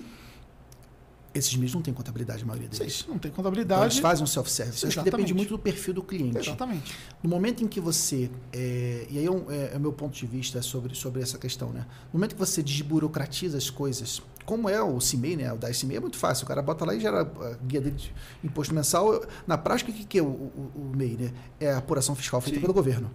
É a apuração fiscal sem o contador. Mas, cara, quando a gente olha o MEI e compara com o Simples Nacional da classe Ah, mais sim. simples possível, Já é outro jogo. existe, um, existe uma, uma diferença muito gritante. Nós estamos falando de uma coisa que é completamente diferente de você ir lá emitir uma guia sem ter obrigatoriedade especificamente de emitir uma nota fiscal, entendeu? E de um cara que tem que fazer serviço tomado, o cara que tem que emitir nota fiscal, o cara que tem que é, olhar toda a configuração, usar um emissor, acessar. Às vezes o cara mal sabe direito como ele faz um processo inicial. É a mesma coisa que o processo de abertura de empresa, entendeu? Tá, deixa o cara fazer o próprio contrato social, deixa o cara fazer. Que aqui em São Paulo foi liberado agora, inclusive. Pois né? é, deixa ele Balcão. fazer sozinho então, É. entendeu? Claro, isso tudo leva a um processo de barateamento, entendeu? Agora, a- até o ponto do cara fazer o seu autosserviço e até o ponto do governo querer que o próprio empresário faça, porque assim, convenhamos, grande parte da regularidade contábil e fiscal que existe nas empresas é porque existe um profissional orientando para que essa regularidade exista. Porque se deixar, muitas vezes, na mão do empresário decidir quanto ele vai pagar de imposto, quanto que ele vai decidir pagar Até de com o contador já tá bagunçado, né? Exatamente. Entendeu? A gente tem junto um processo de educação, de mostrar qual é o risco que ele tem, por que, que ele tem que efetivamente fazer a contabilidade para fazer a apuração dos lucros, independentemente de ele usar isso do ponto de vista gerencial. Não, ele tem que apurar o lucro para que ele possa ter ali a sua respectiva retirada daqueles lucros com isenção, é, que tem que ter todo o casamento das informações e tal. Então, assim, nem o governo tem esse objetivo, né? Não é factível ter toda essa simplificação. Por mais que tenha. Nós estamos caminhando para uma reforma tributária que, no final das contas, vai pegar as empresas de lucro presumido e vão quase que equalizar sobre o ponto de vista de uma empresa de lucro real. Então, ou seja, é, olhar que nós somos é, contratados pelo governo, cara, não, somos contratados pelo governo. Nós somos contratados pelos nossos clientes que têm uma dor de resolver um problema do ponto de vista burocrático. E aí você tem nas suas empresas contábeis, obviamente, pessoas que vão resolver a parte burocrática e pessoas que vão resolver os aspectos consultivos. E, consequentemente, você tem a questão de, de você agregar. Agora, obviamente, alguns só estão preocupados com o lado burocrático. Faz parte do jogo. E você tem uma solução para isso, não existe nada de errado. E isso não coloca a profissão contábil em nenhum demérito. Entendeu? Porque até para poder resolver um aspecto burocrático demanda muito conhecimento.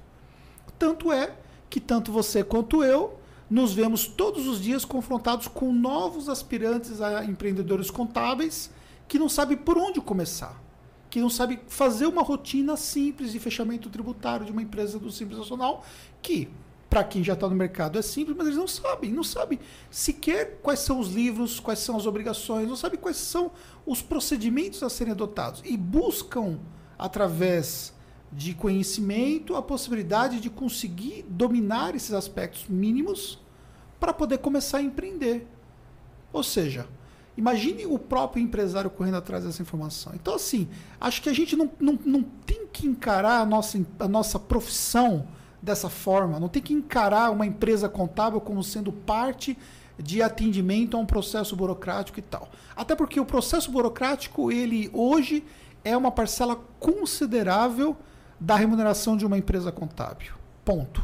E se tirasse isso, que não vai acontecer, mas se tirasse isso dos mais de 60 mil escritórios contábeis que tem no Brasil, você pode ter uma parcela considerável que não vai ter mais condições de entregar um outro serviço. Por quê? Porque, obviamente, também não tem demanda para todo outro serviço. Então você vai ter empresários que vão ter demanda para um serviço mais elaborado e tem empresários que não têm essa demanda. Agora, você também ficar só preso na burocracia, aí está errado. E aí a contabilidade consultiva, todo esse modelo, ele realmente agrega valor, porque ele faz a diferença. Então a gente olha lá, nós estamos falando uma carteira de clientes, hoje eu tenho 70 pessoas na minha empresa contábil, desses 70, 55 pessoas fazem atendimento a cliente. 55 pessoas da nossa empresa fazem atendimento ao cliente dentro da operação. Cara, se você vê a quantidade de mensagens trocadas via WhatsApp, de atendimento, áudio e tudo mais, a quantidade de interação que existe com a nossa carteira de clientes é absurda. Entendeu? O nível de, de, de qualificação que eu tenho que ter do meu time é absurdo para poder atender as demandas dos meus clientes. Então, ou seja, quando você qualifica o seu time, quando você prepara o seu time para fazer isso, você está construindo um processo consultivo que pode estar tá ligado diretamente até o próprio de explicar, até a própria função de explicar com, por que, que ele está pagando aquele imposto. Porque convenhamos, né? Para você explicar para o seu cliente que você tem uma tabela de imposto, que na verdade não é aquele percentual, porque em cima daquele percentual vai ser aplicado baseado, a alíquota efetiva é diferente, então você vai ter que aplicar baseado na média que ele teve. Cara, até para a gente, às vezes, conseguir exemplificar isso para um cliente é difícil. Então, imagina quando ele recebe um imposto que nós temos que mostrar isso para ele e tudo mais. Ou seja, realmente, é, nós temos um amplo processo de, de consultividade dentro das empresas contábeis que pode ser aprimorado. E essa comunicação com o cliente, a forma como você se comunica, isso faz a diferença dentro desse processo, na sua opinião? Completamente, completamente. E aí eu quero chamar a atenção para o contador, para a contadora que, que é líder de uma empresa contábil, é, a sua importância como multiplicador, um multiplicador de valores na tua empresa. Porque se você não tem uma comunicação boa com os seus funcionários, se você não atende esses funcionários bem, como é que você quer que esses seus funcionários vão atender bem seus clientes? Então a melhor maneira de você treinar seus funcionários é você atendendo eles bem. É você sendo exemplo para eles, você mostrando como é que se atende as pessoas, como é que se, ó, se dá atenção para elas, como é que se comporta perante um problema. Então, é, tudo isso que a gente está falando decorre diretamente de você, contador, de você, contadora, como você se comporta no seu negócio de contabilidade. E, e, você pode fazer isso de N maneiras, desde uma consultoria hiper complexa que você vai fazer estruturação tributária, societária do camarada, que você vai é, mexer com a operação deles, você vai separar as empresas e uma. Até você prestar um, um áudio WhatsApp explicando qual é o KNAI que o cliente usa para emitir nota fiscal. Tudo depende da, da, forma como você atende o cliente, o carinho que você dá para ele. Eu acho que o grande ponto, Anderson, é, que, que eu quero chamar a atenção é o contador, ele dá atenção para o cliente. Ele, ele, dá carinho para o cliente, porque isso faz toda a diferença. Nós vemos uma carência, uma crise de atenção. As pessoas elas precisam de atenção. E empreender é muito solitário. O empreendedor, ele é uma posição que às vezes ele não consegue conversar com a esposa, com o marido, com, não consegue conversar com os amigos. Falta alguém para ajudar o empreendedor. E para mim, o contador, ele pode ser esse, esse braço direito do empresário, essa pessoa que dá esse suporte. Dentro de um modelo, obviamente, em que você agrega mais valor e cobra mais caro por isso. Aquele empresário que não quer esse atendimento, não tem problema, ele vai ter outros atendimentos. É, como eu brinco, né? Existe carro de todo tipo. Você tem um carro de 10 mil reais, você tem um carro de 30 mil, de 50 mil, de 100 mil, de 1 milhão. Todos eles têm quatro rodas, todos eles andam, mas eles entregam propostas de valor diferentes. Então a, a questão é você decidir qual é o tipo de carro que você quer vender e você atender oferecer ele para o público certo. Não adianta você querer oferecer contabilidade consultiva de alto valor agregado para o PJ, para o empresário. Ele não está pronto para isso. Ô Pedro, é, baseado no que você falou aí, galera, tô vendo vocês aqui comentando aqui, fiquem tranquilos que a gente vai responder. Mas fica aqui, ó. Já pode colocando as, as suas dúvidas aqui que a gente vai responder, tá bom? Vendo você falando aí, é, daria para a gente pensar nesse modelo consultivo e nós é, definimos níveis de consultividade e com isso ter ali níveis de precificação diferente? Total, total. É, eu acho que, dando o exemplo mais concreto, né, quando a gente fala, para mim a maior oportunidade está diante dos contadores, do ponto de vista da, da, da gestão das empresas, é a gestão financeira. Por quê? Porque o, o, brasileiro é um povo muito indisciplinado, via de regra. Ele não domina suas finanças na pessoa física. Quando ele empreende, ele carrega todos esses vícios que ele tem na pessoa física para a pessoa jurídica. E ele não sabe controlar suas finanças. O, empresário brasileiro é aquele que dirige um carro em alta velocidade, mas ele está com o, o para-brisa tampado e o retrovisor tampado. Ele está dirigindo um negócio e não sabe se teve lucro, se teve prejuízo, não tem fluxo de caixa projetado, não tem orçamento. Ele está só tocando o negócio dele. E empresas que não dominam seus números quebram, a chance delas quebrarem é muito maior. Então, no momento que o contador ajuda a resolver a gestão financeira da empresa, ele tem é, um, um, grande valor agregado. Agora, você pode fazer isso de várias maneiras. Você pode fazer isso, por exemplo, com um BPO financeiro de primeiro nível, que é você terceirizar o processamento financeiro. É basicamente aquilo que o teu cliente não faz, você fazer no lugar dele. Que é você terceirizar o, o controle financeiro dele por um custo menor. Então, se ele tem lá um funcionário, vamos supor que a empresa quer fazer o controle financeiro, ela vai precisar do mínimo de um assistente financeiro. Esse cara vai ganhar R$ 1.500 de salário, bota aí custo efetivo total, férias, 13 terceiro, INSS, FGTS, vai dar R$ 2.300 por mês. Então, para ele ter o controle financeiro, uma pequena empresa, ter um controle financeiro confiável, precisaria incorrer num, num gasto mensal de R$ 2.300 por mês. Você pode fazer BPO financeiro por, pela metade disso. Cobrar mil reais e entregar a mesma transparência financeira. Então, esse é o primeiro nível. Mas você pode também fazer inteligência financeira. Além de terceirizar o financeiro, você pode ajudar ele a analisar aqueles números. Você pode ajudar ele a pensar, a tomar decisões. Quem sabe você fazer é, gestão orçamentária, definir um orçamento previsto e realizado, cenários comparativos. Você pode fazer consultorias de precificação, estratégia competitiva. Você pode entrar em N níveis de, de, de, de contabilidade consultiva. Tudo depende aí do teu nível de conhecimento e aí cada vez mais, Anderson, quando você vai para esse nível mais avançado de contabilidade consultiva, a segmentação é muito importante, porque não dá para você ser especialista em tudo. Uhum. Em algum momento você vai precisar entender muito de um nicho para você poder ajudar dessa forma. Mas você tem vários níveis de consultividade, digamos assim, dentro de um, de um, de um mesmo negócio contábil. Tudo depende das suas forças e fraquezas, o que você tem dentro do, teu mercado, da tua empresa e as oportunidades que você vê no mercado. E, de uma certa forma, o próprio contador, o empresário contábil, vamos colocar assim, ele tem uma dificuldade muito grande de ele conseguir formatar tudo isso de conseguir definir, tá, esse plano de serviço, então aqui eu vou entregar isso aqui, aqui eu vou entregar isso aqui, mais isso aqui, aqui eu vou cobrar tanto por isso aqui, tudo mais. tem dificuldade de, de, de formatar até esse modelo mesmo para que ele possa realmente ser um modelo rentável e não somente rentável, mas um modelo factível para o mercado dele, né? Sim, sim, é um desafio porque ninguém ensinou isso para ele, né? Eu não aprendi isso na faculdade, se ele não trabalha numa empresa que tem essa visão, é, e diga-se passagem, gente, contabilidade consultiva não é, não, enquanto essa postura dos contadores não é algo novo. As empresas são consultivas há muito tempo, especialmente aquelas empresas contábeis mais segmentadas, elas já tinham esse trabalho mais consultivo. O que se defende hoje é que, com a tecnologia, com a informação sendo disseminada, isso ficou mais acessível. Mas não é algo que foi criado agora, isso já existe há mais tempo. Então, se você não trabalha numa dessas empresas, às vezes é um desafio você criar esses pacotes. Mas o, o, mais importante, Anderson, acho que existe uma diferença entre os serviços é, de conformidade, que, como você bem disse, sim, são muito importantes. Sim, eles são a base do negócio contábil. Inclusive, algumas pessoas falam, Pedro, estou querendo montar só uma empresa para fazer BPO financeiro. O que, que você acha?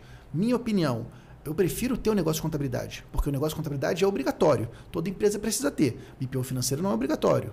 Ela é opcional. Se o cliente só tem se ele tiver muita dor sobre isso. Então eu prefiro ter a segurança do negócio contábil, que é um negócio que toda empresa precisa ter. Se eu souber vender, eu vou conquistar cliente. E a questão também é que o BPO financeiro acaba complementando a contabilidade e cada vez mais o cliente vai contratar as duas coisas. Total. Até porque também a empresa que oferece as duas coisas ela consegue ser mais competitiva porque existe uma sinergia processual e, consequentemente, você tem uma diminuição de custo fazendo as duas coisas juntos. Sim. Para mim, o BPO financeiro tem quatro grandes transformações para o contador. Primeira, porque ele vai ser mais valorizado. Quando você entrega para o teu cliente informação financeira, e coisa simples, gente. Você vai lá, qualquer sistema financeiro, isso é independente da plataforma. Você faz a conciliação das contas do cliente, você pega aquele relatório de fluxo de caixa, manda pelo WhatsApp para o cliente e manda um áudio.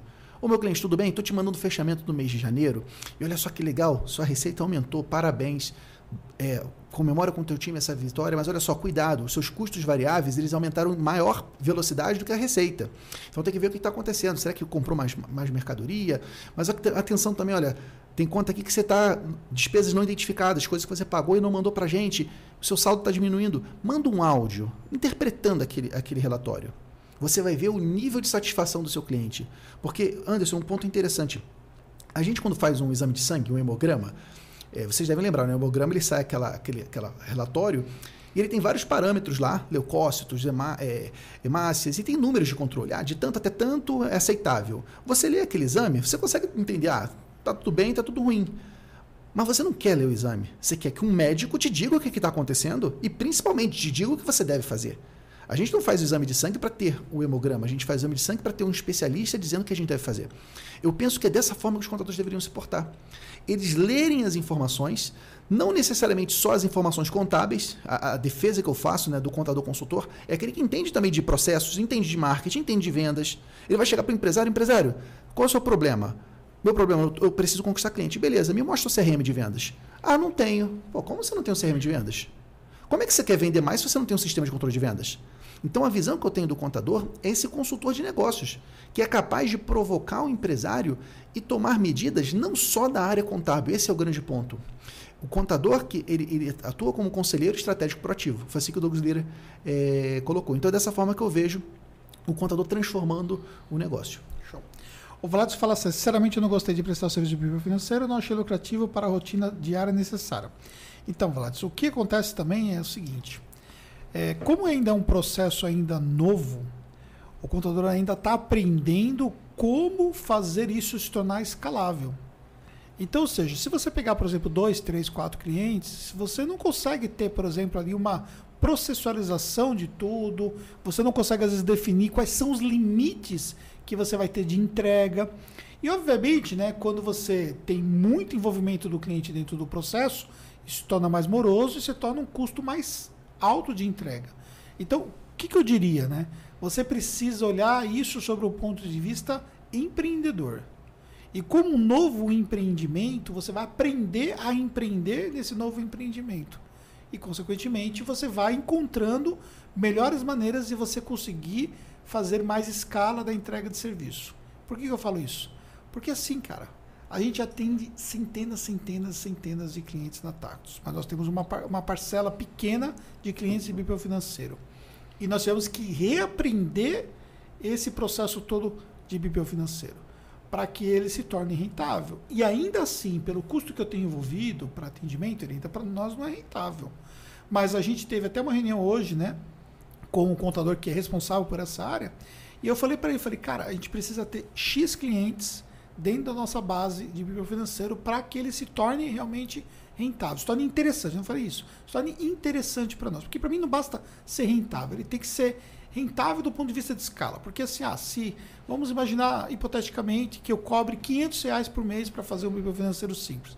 Se eu boto 10 clientes na carteira, vai me render 5 mil reais. No meu custo hoje que eu tenho da Tax, não vai fazer diferença nenhuma 5 mil reais, entendeu? Não é rentável para mim, não é interessante para mim. Então, para mim, eu tenho que olhar do ponto de vista de escala. Agora, se eu boto 100 clientes, aí o jogo já é diferente. Então, o que acontece? É um processo de aprendizagens. Mesmo nós, com toda a experiência processual que nós temos dentro da contabilidade digital, dentro da, da do processo de, de bíblia financeiro, nós temos que aprender isso. E estamos aprendendo ainda. Por que, que eu não ensino sobre bíblia financeiro? Porque eu não tenho hoje conhecimento necessário, né? e quando eu falo conhecimento, a Tactus não tem conhecimento necessário para ensinar sobre isso. Agora, até onde nós chegamos, sim, a gente pode ensinar. Tanto que na contabilidade, no programa de contabilidade digital, eh, os alunos vão ter uma entrevista que vai ser feito com um contador que faz o BPO financeiro lá na Tactus, que justamente ele vai compartilhar a experiência que ele tem até então. Mas, obviamente, não é escalável ainda, como é a empresa do Luiz Correia, por exemplo, que tem uma empresa que tem uma carteira já grande e tudo mais. Mas um dia a gente vai chegar lá e a gente pode ter um, até um nível de conhecimento específico para falar só sobre BPO. Mas é especificamente isso, né? Então tem um processo de aprendizagem quando você pensa Total. num BPO, né? Total, mas está vindo uma grande revolução para esse serviço que eu quero aproveitar e bater um papo com você que está nos assistindo sobre isso, que é a revolução que o Open Banking vai gerar. O Open Banking, para quem não está antenado, o Open Banking é um padrão de, de, informações bancárias que até pouco tempo, até então, né, a informação bancária que você tem, ela é restrita ao banco, né, o seu banco lá, seja qual for o banco que você usa, ele tem todos os seus dados, saldo das suas contas, tudo que entra, tudo que sai, para quem você pagou, de quem você recebeu. E essas informações são um circuito fechado, somente eles têm acesso. Há alguns anos no Brasil se negocia um novo protocolo de comunicação em que dá direito para o correntista, para o dono do, do dado, de ter acesso a esses dados e de ligar essas informações com outros serviços. O Open Banking já existe em outros países, como no Reino Unido, já existe nos Estados Unidos. E o Brasil está criando o protocolo de Open Banking dos mais, é, do, do, nível de integração mais avançado. Esse ano de 2021, a, o calendário do Open Banking está previsto para entrar em vigor. E o que, que na prática isso vai permitir? Vai permitir, por exemplo, você ter uma conta, sua empresa tem uma conta corrente, você fala, olha, eu quero que o meu sistema financeiro importe todos os lançamentos que você tem lá é, do, do banco automaticamente. E o teu sistema financeiro, como ele tem uma inteligência, ele vai aprendendo com, com, o passar dos seus lançamentos, ele automaticamente vai fazer a conciliação para você. Então, daquilo que você recebeu desse cliente, opa, vou lançar nessa categoria aqui. Essa despesa que eu paguei, eu vou lançar nessa categoria aqui. Inclusive, existe a possibilidade de você pagar despesas por dentro do teu sistema financeiro. Uma das possibilidades no, na fase 3 do Open Bank é de você mandar ordens de pagamento pelo teu sistema. Você entrar lá e mandar pagar, ele vai lá pagar no Itaú, no Bradesco, seja onde for. Então vai, vai ter uma grande revolução com o data in, né? fazer esses dados chegarem nos sistemas financeiros de maneira automatizada pelo Open Bank. E muitas outras coisas. É, aplicativos para o cliente acompanhar na palma da mão, informações de inteligência de mercado. Então vem uma grande revolução. E o ponto, Anderson, que é interessante do BPO financeiro, que eu acabei não, não fechando o raciocínio, Quando você faz o processamento financeiro do seu cliente, você está antecipando o fechamento da contabilidade. Porque tradicionalmente, para você fechar a contabilidade, você espera o mês acabar. Depois que o mês acaba, o teu cliente tem que organizar aquela documentação toda de papel. Ele organizou lá, pegar extratos bancários, todas as entradas, saídas e tal. Manda isso para você no dia 5, na melhor das hipóteses. E você vai pegar e vai até o dia 30 entregar a contabilidade. Esse é o cenário ideal da contabilidade de papel, contabilidade tradicional. A gente sabe que na prática isso nunca acontece. Porque, primeiro, que o cliente não é organizado, ele não manda os documentos para você no dia 5. Quando manda, ele manda tudo bagunçado, ele manda misturando despesa pessoal com a empresa, ele manda aquela loucura. E você acaba que aquelas horas que estavam dedicadas para o cliente, o cliente não mandou documento, aquelas horas foram perdidas e se acumulou contabilidade atrasada. Quando você faz BPO financeiro, você está fazendo a contabilidade com uma periodicidade menor. Você está fazendo conciliação diária, conciliação semanal. Se faltou um documento, você já cobra ele no dia seguinte. Então você antecipa o fechamento da contabilidade sob o regime de caixa. Você está fazendo controle financeiro e todos os sistemas, sem exceção, eles exportam essas informações do financeiro para o contábil. Então você consegue aproveitar todos esses lançamentos financeiros para a escrituração contábil. Então aquela contabilidade que um analista contábil levaria 7, 8 horas para fazer, você faz em 40 minutos. É. Então existe um ganho de produtividade gigantesco no setor contábil. Enquanto na contabilidade tradicional você tinha um analista contábil para fazer contabilidade, entender mesmo de partido dobrado, um cara que já tem uma experiência, ele tem um salário X. No BPO financeiro, se você tiver processo organizado, você trabalha com profissionais de início de carreira, estagiários, assistentes. Então você tem um, um ganho de produtividade muito grande, você antecipa o ciclo de fechamento da contabilidade e você agrega mais valor para o cliente. Uma redução de custo. É isso aí. É, Central de Administração, parabéns, gostei da resposta. Essa é a resposta que precisamos para refletir sobre a imposição de algumas limitações. É isso aí. É, obrigado pela, pela sua participação e, sobretudo, é, aproveitar a nossa experiência aqui para poder compartilhar com vocês é, ideias de coisas que nós já passamos dentro do nosso próprio negócio. Então, isso são fatores, por exemplo, que, que fazem a diferença. É, quais são os parâmetros para estabelecer níveis de precificação?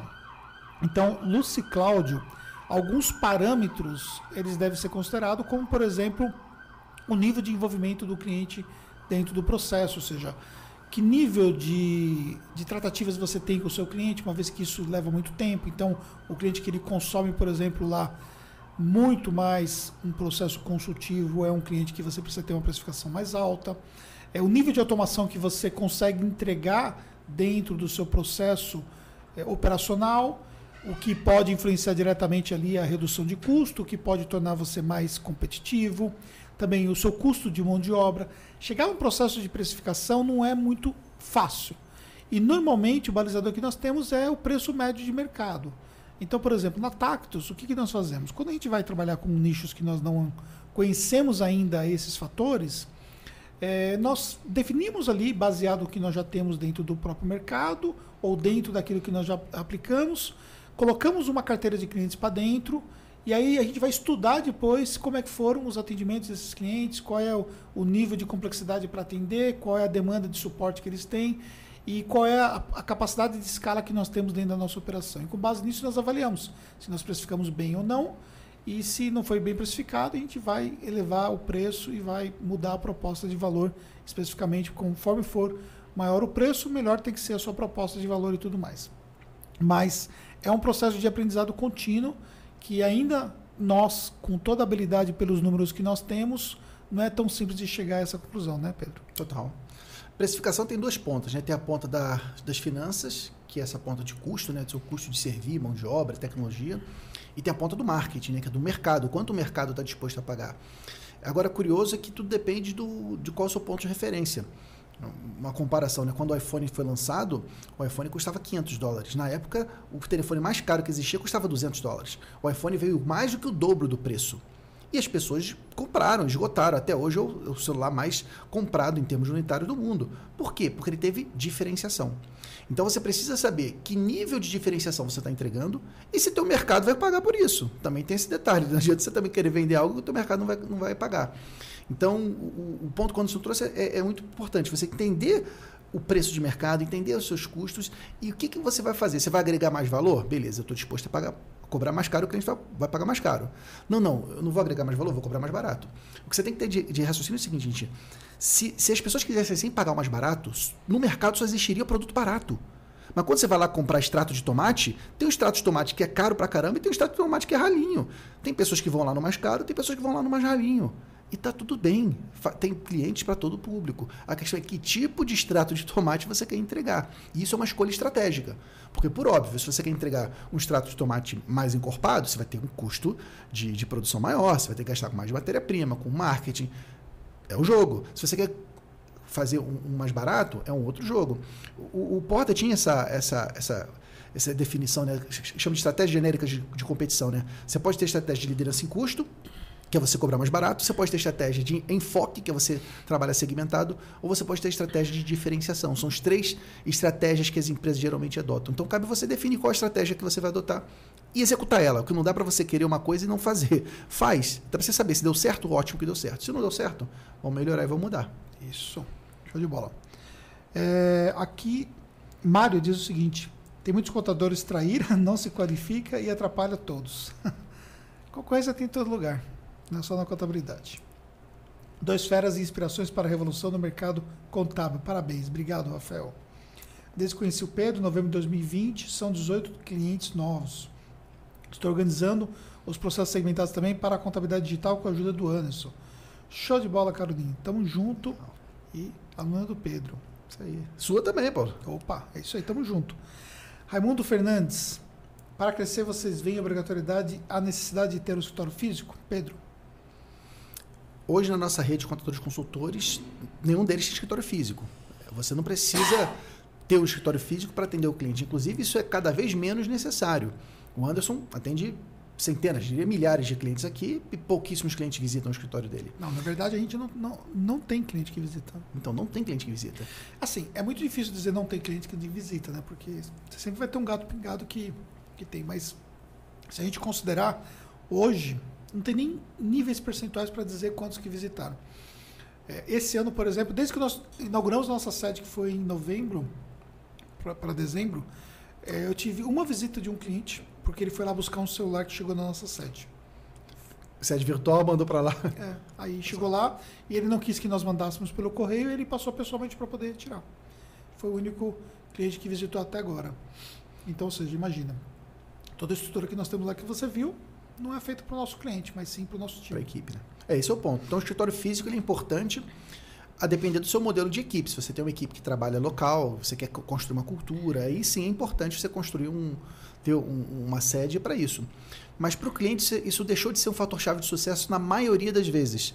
Se não fosse assim, gente, não existiria contabilidade online. Se a sede fosse fator crítico de sucesso, nenhuma contabilidade online existiria. E o cliente, na minha percepção, a maioria deles não liga mais se o teu escritório é bonitão, se ele está bem decorado. Isso não é mais fator-chave de sucesso. Talvez no passado até fosse, algumas regiões até ainda é. Mas para a maioria dos casos não é. Então, se você pegar esse dinheiro que você está imobilizando nesse ativo não circulante e colocar, por exemplo, em marketing digital, você cresce muito mais. Então é tudo uma questão de estratégia, você saber o que, que você vai fazer com o teu dinheiro. É, exatamente, né? E para quem está começando, é uma possibilidade bem interessante você trabalhar de home office porque te permite você trabalhar com menos custo e permite você direcionar esse investimento para fazer o marketing digital. Então, ou seja, você ter a sua vitrine na internet é o que você precisa fazer. Inclusive, amanhã nós temos a imersão de marketing contábil que ensina justamente isso, né? Como é que você pode fazer a sua empresa contábil aproveitar a vitrine que é a internet. Muito bem. Conheci o Pedro hoje por meio do Anderson e descobri que é vizinho aqui do Espírito Santo. Ah, cara, tem, ah tem, que legal. Conheci, Vamos marcar uma visita, é. tomar um café.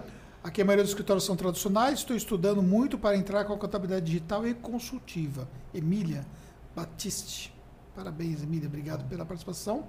O Alexandre falando que a grande maioria dos empresários não quer ter trabalho. O negócio do empresário é como o nosso. Ele tem que vender, vender, vender. Exatamente. É... O que acontece é o seguinte, né? Eu sempre digo, o exemplo aqui, essa mesa aqui é um exemplo, tá? Então, quando eu comprei essa mesa aqui, eu comprei ela desmontada, trouxe dentro do carro da Fernanda e nós montamos aqui. É, por que, que eu fiz isso? Porque a facilidade de montar a mesa era grande e também o prazo de entrega para poder fazer o nosso primeiro podcast ia demorar. Então, compensava. E eu tinha o Elias que fazia a montagem para mim, nem foi eu que montei o Elias, que é um um profissional nosso que, faz, que fez esse trabalho e tal. Se fosse algo muito mais complexo, obviamente eu não faria isso. Eu pagaria para alguém fazer a montagem para mim, entregar e montar.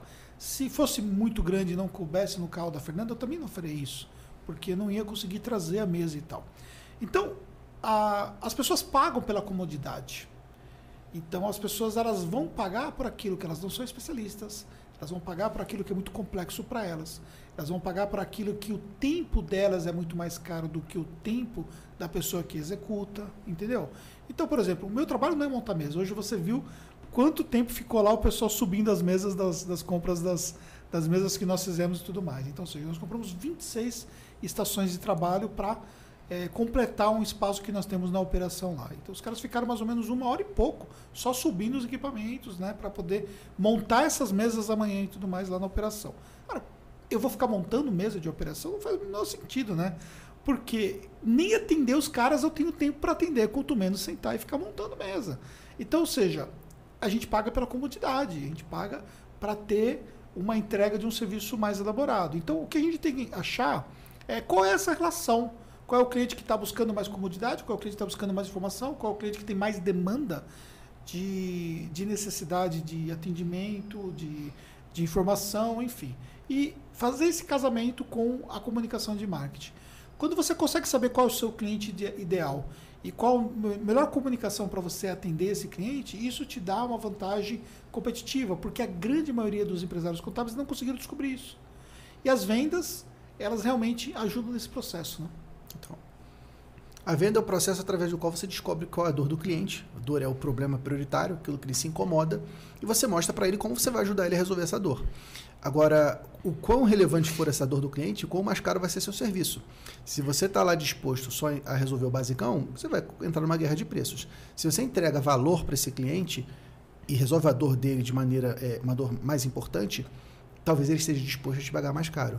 Então, o que, o que é legal você é, é, analisar, de repente, criar diferentes unidades de negócio na sua empresa. Né? Uma unidade de, de, contabilidade consultiva, de alto valor agregado, uma unidade de contabilidade digital. Para mim, acho que são os dois grandes caminhos aí, Anderson, para os empresários contábeis, eles transformarem negócios tradicionais em negócios consultivos e negócios digitais. Você ter a unidade de negócio que lida com o valor agregado daqueles clientes que você é bom para atender e você ter uma contabilidade digital para você entregar o serviço com qualidade, com atendimento, com automatização de processos para aqueles clientes que, estão, é, que vão pagar menos. Eu acho que para mim é, é a estratégia que nós já adotamos na nossa empresa e que eu recomendo que vocês também considerem essa estratégia. Show de bola.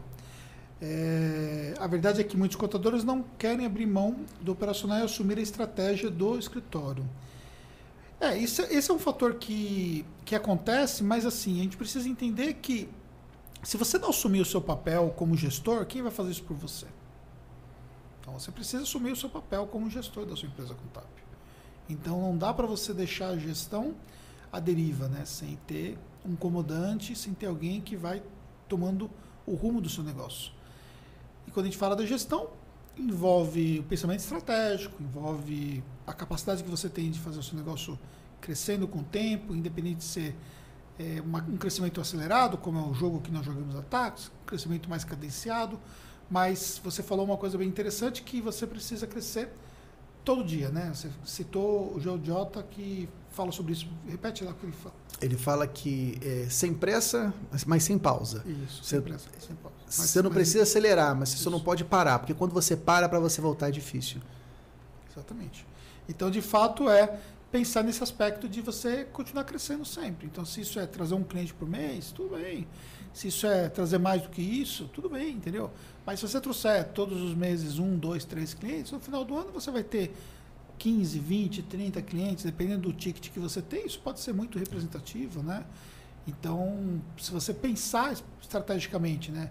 Você defende muito a questão, ah, você pode conquistar 20 clientes, é, 20 clientes com ticket médio acima de mil reais e tal. Cara, estamos falando de mais 20 mil reais numa remuneração que, de repente, você vai precisar talvez de mais um profissional para poder atender e você vai ter ali uma rentabilidade de mais 10 mil reais. Imagina se você conseguir multiplicar isso por algumas vezes na decorrência do tempo, o quanto o seu escritório ele vai te render mais. Por que, que a gente tem que buscar isso?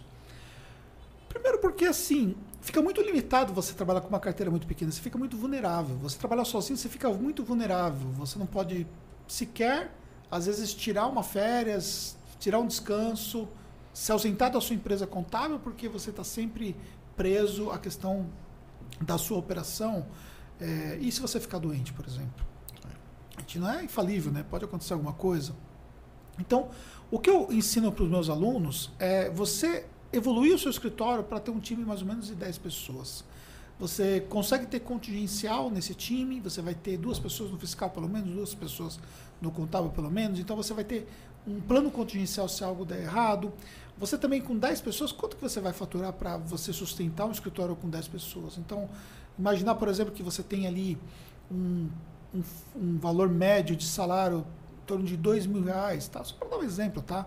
Não dando aqui alguma regra, mas 2 mil reais com todas as incidências e tal esse profissional te custaria uns 3.500 vezes 10, 35 mil de folha de pagamento. Então, seu, seu escritório vai, vai, faturar pelo menos 70 mil reais para fazer sentido, 70 até uns 100 mil reais, dependendo do nível de produtividade que você consegue alcançar, você consegue ter o escritório nessa condição, por exemplo, e aí você tem o escritório, poxa, que é um faturamento interessante, que te dá é, mais liberdade, te dá a possibilidade de você ter uma vida mais confortável.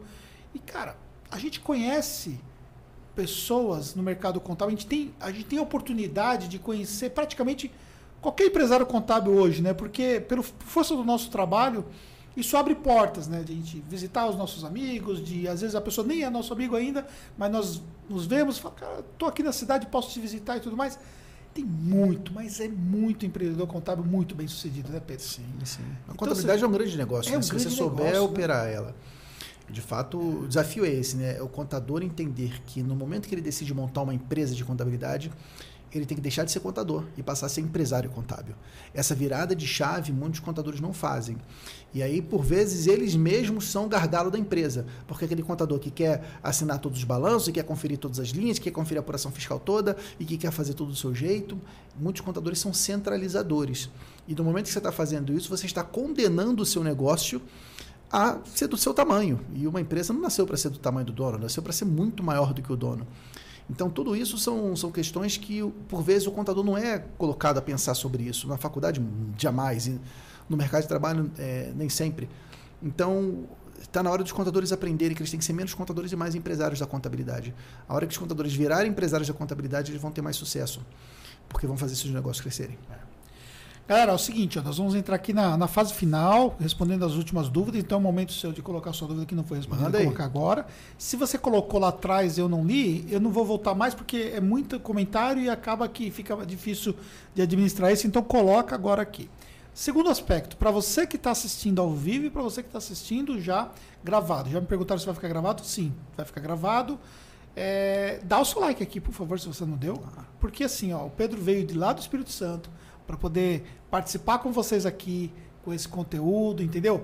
É, o Pedro viu qual, qual é o, nível de logística, de arrumação, o Cadu lá operando, a Rebeca é, observando tudo que está acontecendo, monitorando tal, a gente preocupado com internet. Eu falei para o Pedro que nós ficamos sem internet semana passada e a gente só conseguiu fazer o último podcast porque tinha uma internet redundante. Vocês não têm ideia aqui nós estamos usando para isso aqui, entendeu? Então, ou seja, nós estamos mantendo uma estrutura para poder produzir conteúdos para vocês. Então, o mínimo que a gente gostaria de receber é o reconhecimento de vocês em relação a esse, esse conteúdo. Se você não gostar também, pode colocar o dislike, que para nós não faz diferença nenhuma, porque o YouTube entende como engajamento da mesma forma, like ou dislike. Então, não tem problema nenhum. Eu sei que tem sempre alguém que a gente não vai agradar, e tampouco a gente sabe que a gente está obrigado a agradar todo mundo, né? Mas, obviamente, estou vendo o pessoal participando aqui, fico muito feliz é, com a colaboração de vocês.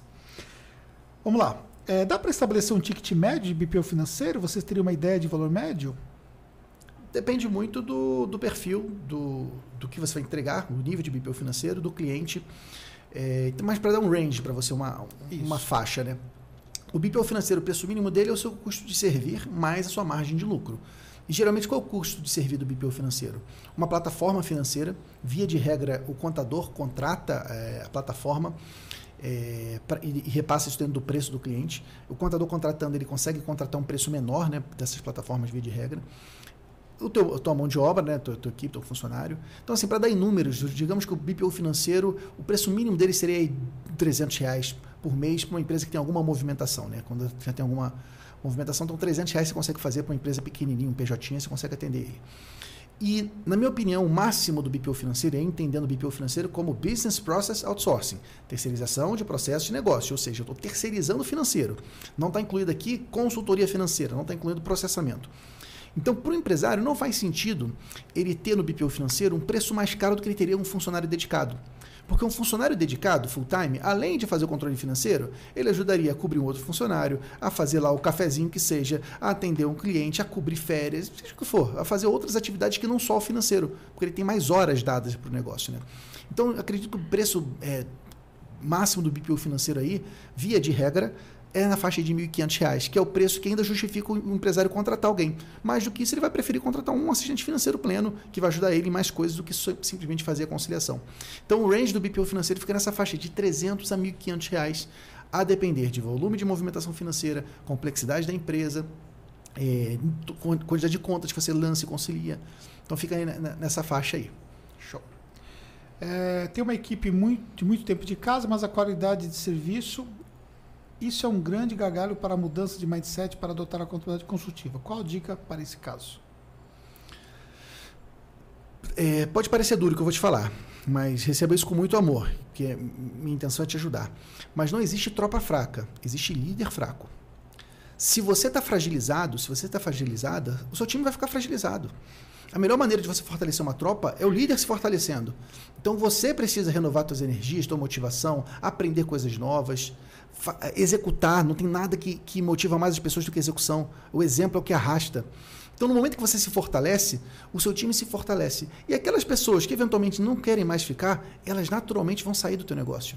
E também tem que ter peito também de pegar e botar para fora quando não está alinhado, entendeu? Que faz parte de fortalecer. Faz parte do jogo, entendeu? Tipo assim, é, eu vejo é, uma galera, né, às vezes é muito preocupado com o time, mas também às vezes o time precisa dar uma remexida, entendeu? Sim.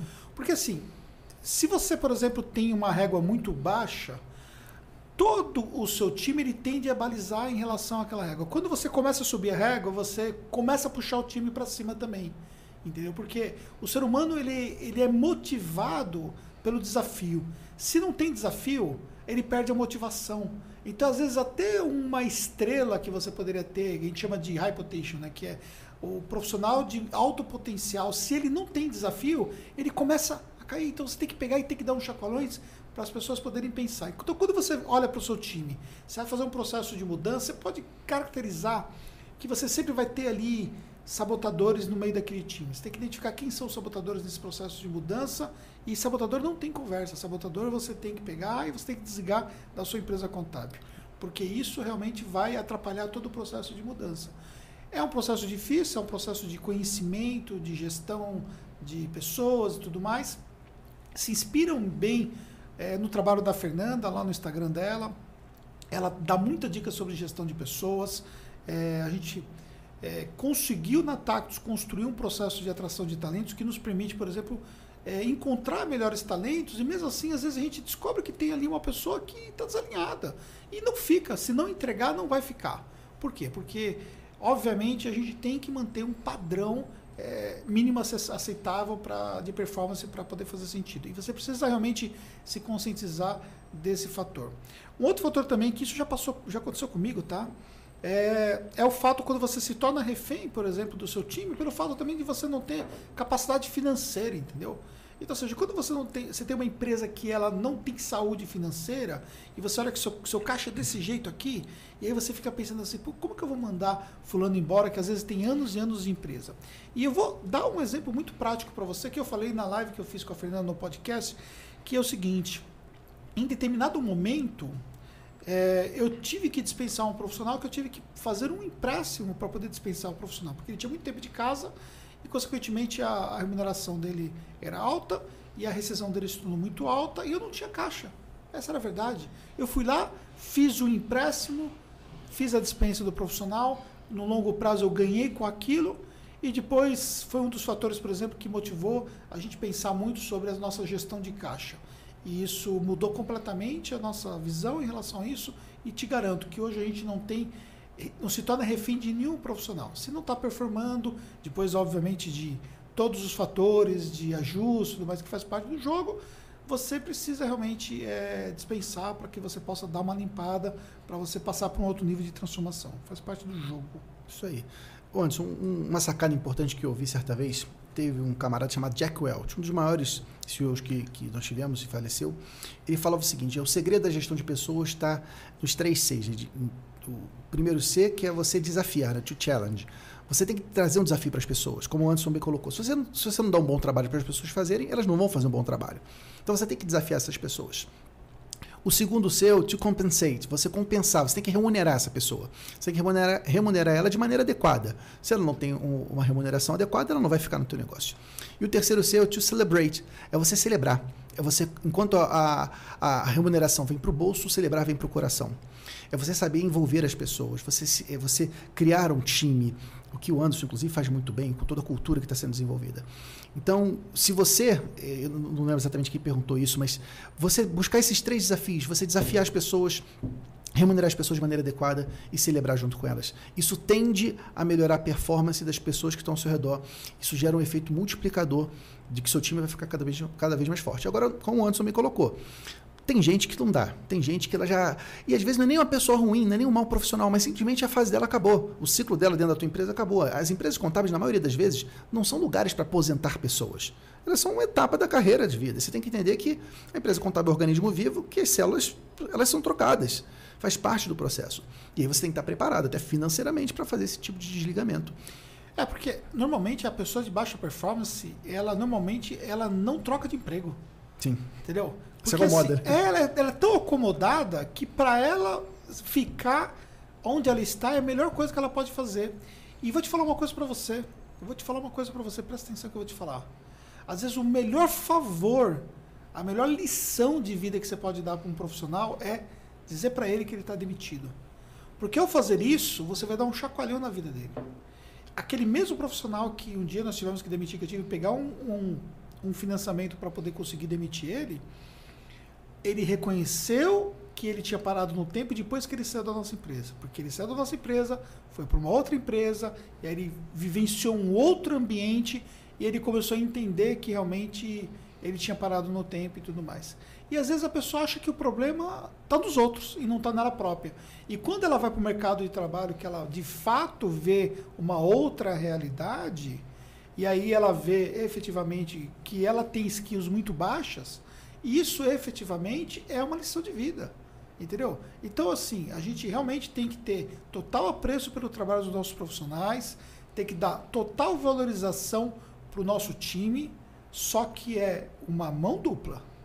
Então, existe uma contrapartida, é uma relação profissional. Se você não encarar isso como uma relação profissional, entenda uma coisa: você vai ter problemas em relação à sua empresa. Isso aí. Ah, galera. Estamos com uma hora e cinquenta aqui de, de podcast. Quando gente, o papo é bom. A gente, vocês querem que acabe? querem que acabe ou quer que eu dou mais uns minutinhos para Eu só vou fazer aqui? uma reclamação aqui em público, Anderson. O Anderson é foda, né? Aquela câmera aqui, foca, foca em mim, foca em mim, diretor. Ele botou a lente que me engorda, esse filho da mãe. Aquela lente ali, a larga. Tá, tá, então, você que está me assistindo, a culpa é dele, que ele colocou aquela. E a câmera dele tá fininha, entendeu? O que, que foi que você falou quando você chegou, que você me viu? É, rapaz, é fininho, cara. Que, que, contador saudável? Que, como é que dá esse projeto aí, Anderson? É, conta, é, isso é. conta um pouquinho, é bom, bom falar isso, sobre isso. Isso é casal saudável. Casal saudável, é verdade, isso, ó. É, isso, é, isso é influência da Fernanda. Olha que legal, Entendeu? legal. É influência da Fernanda. Porque ela falou assim: ah, se você não for comigo na academia, eu vou sozinho todo dia. Então, para não deixar ele sozinho todo dia, é, então que... eu vou com ela todo dia. E aí, com isso, eu fico lá. Isso aí. Quem não dá assistência perde para concorrência. É. Né? Marketing, né? Pois é, se reinventar a todo momento. Show de bola. É, ó, viu nosso amigo aqui, Bruno. Grande Bruno Nascimento, show de bola. Pedrão, na sua maior conversão é de BPO financeiro para clientes externos ou para os clientes internos? Via de regra, a gente tenta converter quem já é cliente, porque existe um grande desafio para o empresário que nunca viu a gestão financeira. Como é que ele vai comprar algo que ele nunca viu? Então, nossa estratégia principal qual é? Contrata o cliente, é, fecha o cliente na contabilidade, e oferece o BPO financeiro como, entre aspas, uma amostra grátis. Por vezes, até de surpresa, o cliente nem sabe que, a gente está fazendo processamento financeiro, a gente apresenta para ele o relatório financeiro, ele se encanta por aquilo, e aí depois a gente é capaz de cobrar um preço mais alto para ele com, com isso. Show. Então, via de regra, essa é a nossa estratégia. É, Vladson, seria inviável escalar o um negócio contábil em um modelo de negócio tendo como pilar a contabilidade consultiva? É um desafio maior, porque a contabilidade consultiva ela, ela pressupõe um atendimento personalizado. Então, é, você gastar mais tempo com os clientes, você entender mais do cliente. É, mas o, o, que eu quero te propor, e, e aí é, é, é seu, seu objetivo de vida, tá? Por que escalar? Escalar não é para todo mundo. De repente você pode estar feliz com o seu negócio do jeito que você faz. Então é uma questão de escolha estratégica. Por exemplo, o Anderson escalar é uma opção, uma escolha estratégica. Ele gosta disso, ele se vê bem disso. E tem o preço disso, né? E tem o preço. Tem o preço né? nisso. Vocês não tem. Assim, às vezes vocês, vocês olham né, aquilo que vocês veem, vocês imaginam o preço que a gente paga por isso, entendeu? É o preço financeiro, preço de tempo, de Sim. risco, de saúde, de cabeça. É, de... Então, assim, tudo é que, tem... É que você tem que, você tem, você tem que gostar do jogo, entendeu? Se você não gostar do jogo, não adianta você entrar num jogo e tal. Mas, obviamente, também é aquilo que, que eu falo sempre. É, você não precisa escalar, mas não significa que você vai ficar parado no tempo. Você não precisa ser gigante, mas você não precisa ser tão pequeno. Porque se você é pequeno demais, você é muito vulnerável.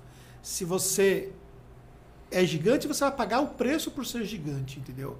Então, tipo, hoje eu olho pro meu time e eu não consigo saber o nome das pessoas todas, né? Porque é muita gente nova, é muita gente para eu conseguir guardar o nome. Eu perguntei pra Fernanda se ela sabe o nome de todo mundo e ela falou que sabe. Mas eu tenho um problema muito grande de, de guardar nomes e tal. E para mim é um desafio, por exemplo, entendeu? E se fosse um time pequeno, com certeza, né, 10 pessoas e tal.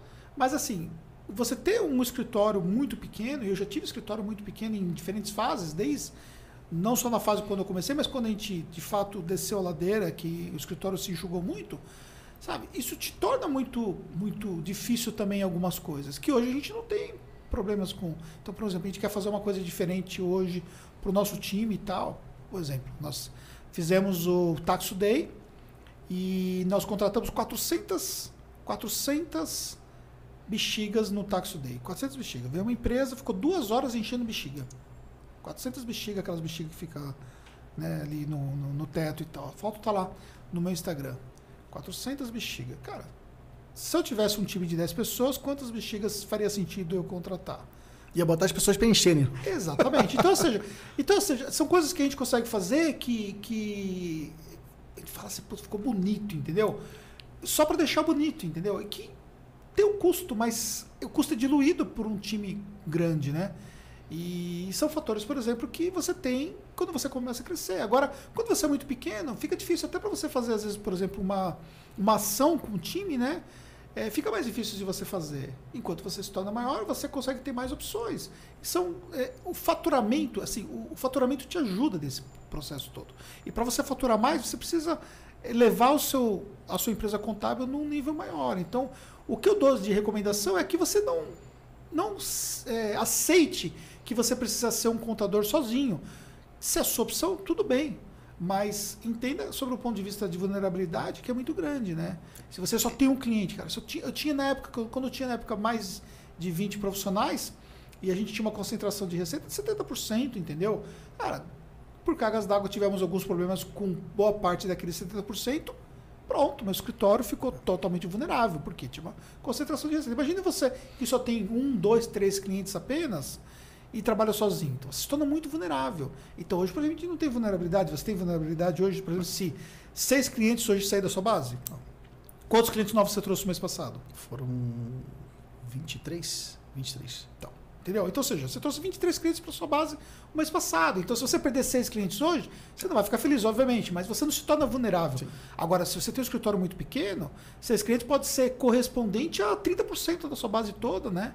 Então, crescer Claro que tem um preço, existe uma dor de crescimento, mas é importante você determinar até o ponto que você está disposto a pagar essa dor, mas ao, ao, mesmo tempo também não se acomodar, porque se você se acomodar, você limita muito os seus resultados. Isso aí. Até mesmo, Anderson, uma reflexão, para você poder se livrar daqueles clientes ruins dentro de casa. Porque, enfim, todo negócio contábil tem aquele cliente tóxico, aquele cliente que não está te pagando em dia, aquele cliente que está drenando a energia da tua empresa, da tua equipe, que pede recálculo 30 vezes e esse tipo de cliente, para você poder se livrar dele, é prudente que você traga uma receita nova para você se livrar dele. Então, assim, o processo de vendas é um processo de renovação de oxigenação da tua carteira também, para você ter clientes melhores e, se, e, ter mais conforto, mais segurança para demitir cliente ruim.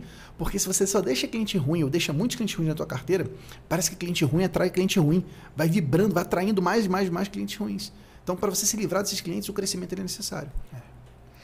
E aí a Marli, que está transformando a empresa contábil dela, né, falou, ó, essa, essa é boa, a culpa é da lente. é isso aí. Eu sempre falo. Dois meses, show de live. Obrigado, Marli. É, o Daniel falou, parabenizar o Anderson Pedro por ajudar com essas informações. Tem sido muito tem, tem sido de muito entendimento para quem deseja entrar no mercado consultivo digital. Sucesso para vocês. Obrigado, Daniel, por acompanhar.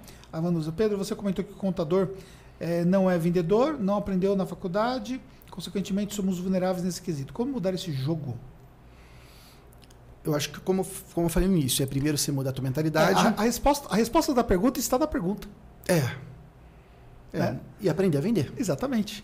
Você, você não aprendeu a vender na faculdade, você vai aprender é. em outro lugar. Sim. E exatamente isso. Então, por exemplo, você tem, além do PFCC, que ensina né, o, o programa, qual é o pilar do do programa? Explica. O, o PFCC é o Programa de Formação Contador Consultor. Vou até fazer uma pergunta. Se me permite, quem é do PFCC, bota aí no, no comentário. Hashtag PFCC. Vamos ver se tem algum aluno meu aí. Tá. O que é o PFCC? É o Programa de Formação Contador Consultor, que é um treinamento de vendas, BPO financeiro e consultoria para contadores. Eu ensino a nossa metodologia de diferenciação e vendas para que contadores consigam conquistar bons clientes com ticket médio acima de mil reais por mês e possam entregar valor agregado para esses clientes. Então, lá no PFCC, um dos pilares, o direito principal, é o custo de vendas. Porque, afinal de contas, não adianta você ser um contador consultor se você não sabe vender. Vai adiantar o quê? Eu sou contador consultor, sou uma contadora consultora, mas você sabe conquistar o cliente? Você sabe fazer, convencer esse cliente a pagar mais caro? É isso aí. Então, isso tudo vem, decorre de técnica, de metodologia de vendas, que, na minha opinião, é a principal competência que o empresário precisa ter. Uma empresa que não sabe vender, nada de, do restante é, serve. Não adianta você ter tecnologia, não adianta você ter equipe comprometida, não adianta você ter processo. Se você não tem cliente entrando, você está colocando o seu negócio em risco. É. É, ou seja, você não aprender a ser um contador vendedor é um fator relativo à forma como as coisas foram ensinadas dentro da universidade e tudo mais. Agora, você continuar não sendo um contador vendedor é uma escolha que você tem, porque conhecimento está à disposição. Então, entenda uma coisa. Nenhuma universidade vai entregar tudo aquilo que você precisa saber sobre uma determinada profissão. Você vai ter que buscar conhecimentos complementares. E conhecimentos complementares que fogem da essência daquela profissão. O foco de uma profissão contábil é ensinar propriamente a questão contábil. E olha lá que ainda assim sai ainda bem capengando aí. A formação ela deixa muito a desejar nesse ponto. Tá? E, é, antes, só um, um ponto que você falar. falou que acho que você tocou num ponto bem poderoso. É, você tem a escolha de decidir o que você faz, a escolha do, da tua vida. E a omissão também é uma escolha. Uhum. E esse é um ponto importante, contador. Se você estiver parado no tempo, isso é uma escolha. E você tem que pensar que tipo de consequência você quer para sua vida. Porque as consequências vêm das ações que você toma. Então, ficar parado também é uma escolha. Se omitir também é uma escolha. Então, a gente espera que você, depois de participar desse bate-papo com a gente, você faça parte do grupo dos contadores comprometidos. Aqueles contadores que estão comprometidos com o seu sucesso, comprometidos com o seu crescimento. Porque você merece muito mais. Sua família depende de você, seus clientes, seus funcionários dependem de você. Então, assim, escolha crescer, escolha melhorar, escolha aprender. Assim vai ser melhor para todo mundo. Ah, o Devanilson falou sobre redes de franquia de contabilidade, né? Grandes empresas irão tomar o mercado. Sou aluno de vocês, admiro muito. Cara, vamos, vamos dizer o seguinte, ó. As, as franquias de contabilidade hoje, que estão performando, elas atingiram aí cerca de 100 é, empresas contábeis, tá? Sinceramente, isso não é nada dentro do mercado de contabilidade, entendeu? Então, você tem aí, hoje, duas, três franquias de contabilidade que conseguiram evoluir bastante e se juntar todas elas, assim, talvez tenham por volta de 400 empresas contábeis que estejam ali conectadas, tá? A essas redes de franquia, por exemplo que é isso? Não é nada perto do mercado contábil. Então, nós estamos falando de um mercado gigantesco e tampouco as empresas de contabilidade online vão conseguir dominar o mercado, tampouco as redes elas vão conseguir dominar. Agora, obviamente, é uma alternativa, né? principalmente para a pessoa não se sentir isolada, ela se conectar com uma rede. Então, a gente já teve conteúdos aqui sobre é, franquias, que vale a pena você depois dar uma olhada, porque esses conteúdos, é, inclusive em podcast. Então, nós tivemos com o Edilson Júnior, por exemplo, que é um amigo nosso e que explicou muito sobre essa questão de franquia, principalmente numa fase inicial, é bem interessante aí para quem ainda precisa ter mais apoio para poder performar. Isso vale a pena pensar. A Karine está perguntando, Pedro, está tendo uma vida fitness. Minha pergunta, conseguiu deixar de tomar chopp? Claro que não, né, Pedro? Eu tô nervoso porque o Anderson me serviu isso aqui. Eu falei, Anderson, cadê aquele chopp? Vamos fazer um podcast diferente. Bota um chopp gelado. É porque eu não vou acompanhar, porque na, na, na primeiro gole que eu tomar. Já fica tonto. Fico... Então, vamos deixar um compromisso aqui. Ó. Próximo podcast que o Anderson fizer vai ser tomando chopp. Uhum. Depois dos primeiros 45 minutos, tu vai ver como é que vai ser o nível do debate. Altíssimo. Galera, estou encerrando aqui os últimos comentários, tá bom? É, sou de Maceió, o grande problema é o amadorismo, desvalorização do contador, para livrar essa situação por onde começar. Por aqui mesmo, Pedro. É, por acompanhar o seu xará, por acompanhar conteúdos de valor, por você trabalhar a sua mente, para você poder pensar diferente e a valorização começa de dentro para fora, como eu falei no começo do nosso podcast. Então, trabalhe isso aí.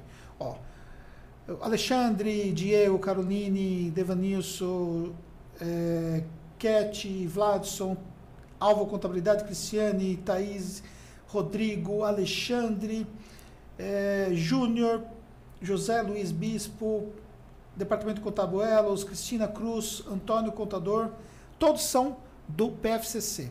Parabéns pelo brilhante trabalho. Fora os outros que comentaram aqui, muita gente comentou. E dizer uma coisa para você, eu acho que você tem duas metodologias complementares. A metodologia do marketing contábil e vendas que nós temos aqui na Taxo, que inclusive amanhã nós vamos ter é, a transmissão para os nossos alunos que entraram na última turma, então vamos ter amanhã, depois de amanhã essa transmissão e uma galera que vai vir inclusive presencialmente vai ter a oportunidade de conhecer a nossa sede nova também. Quero parabenizar os meus alunos que é, investiram tempo e recursos para a transformação. E a metodologia da contabilidade consultiva com Pedro, a maioria dos alunos acabam fazendo os dois programas por conta da questão do nível de conhecimento. Então, a gente tem é, técnicas de venda com Jefferson, que é especialista, nosso head de vendas, e tem as técnicas de vendas que o Pedro ensina, unindo com os aspectos né, do BPO financeiro e toda a metodologia de ser um contador consultor, enfim. Conhecimento é um conhecimento que sempre vai te ajudar a ir para um outro nível, então invista o seu tempo no seu conhecimento. Mas acima de tudo, vai para o campo de batalha e faz as coisas acontecer, porque é a execução que manda os resultados, né, Pedro? É, e vou até reforçar essa dica antes que você colocou. Eu acho que o mercado contábil hoje vive um momento incrível para quem quer realmente crescer. Porque nós temos muita gente boa levando conteúdo, muita gente boa ensinando o seu método. O Anderson está ensinando exatamente o que ele faz, que ele fez para fazer o negócio dele crescer. Eu estou ensinando aquilo que eu fiz para fazer o meu negócio crescer. E tantas outras pessoas boas estão fazendo a mesma coisa. Cara, quanto vale isso? Uma decisão acertada que você toma hoje vai te levar a chegar muito mais rápido e ir muito mais longe. Agora, enquanto você continuar fazendo as mesmas coisas, você vai continuar colhendo os mesmos resultados. Eu acho que esse é o maior pecado que os contadores cometem. Tem uma frase do Einstein que eu gosto muito, que é a seguinte: insanidade é você esperar resultados diferentes fazendo a mesma coisa. Se você está fazendo a mesma coisa, você vai ter os mesmos resultados. Se você quer resultados melhores para sua vida, você precisa fazer coisas diferentes. E você está diante de duas pessoas que estão ensinando metodologias que, como o Anderson me colocou, metodologias complementares. Faz os dois, pô. Faz os dois, é muito barato. Caro é ficar parado no tempo. Caro é ver as pessoas crescendo do seu lado e você que merece crescer, porque senão você não estava aqui em duas horas numa live com a gente, você continuar parado no tempo. Então, dica de ouro: continua acompanhando a gente. Assim que possível, faz programas avançados para você chegar onde você merece. É isso aí. Isso faz toda a diferença. Da mesma forma também que tanto eu quanto o Pedro investimos muito em treinamento, em qualificação para fazer o nosso trabalho. Ou seja, é um jogo, né? Onde você aprende, aplica e depois ensina e por aí vai. Então, ou seja, é, você precisa investir o seu tempo. Galera, quero agradecer a todo mundo que está aqui comigo. O Alvo falou que já esteve no meu curso em 2014, 2015, não lembra, não conseguiu aplicar. Pois é. Elcio, é, agora é, é, é, o momento de você reciclar, né? De você evoluir.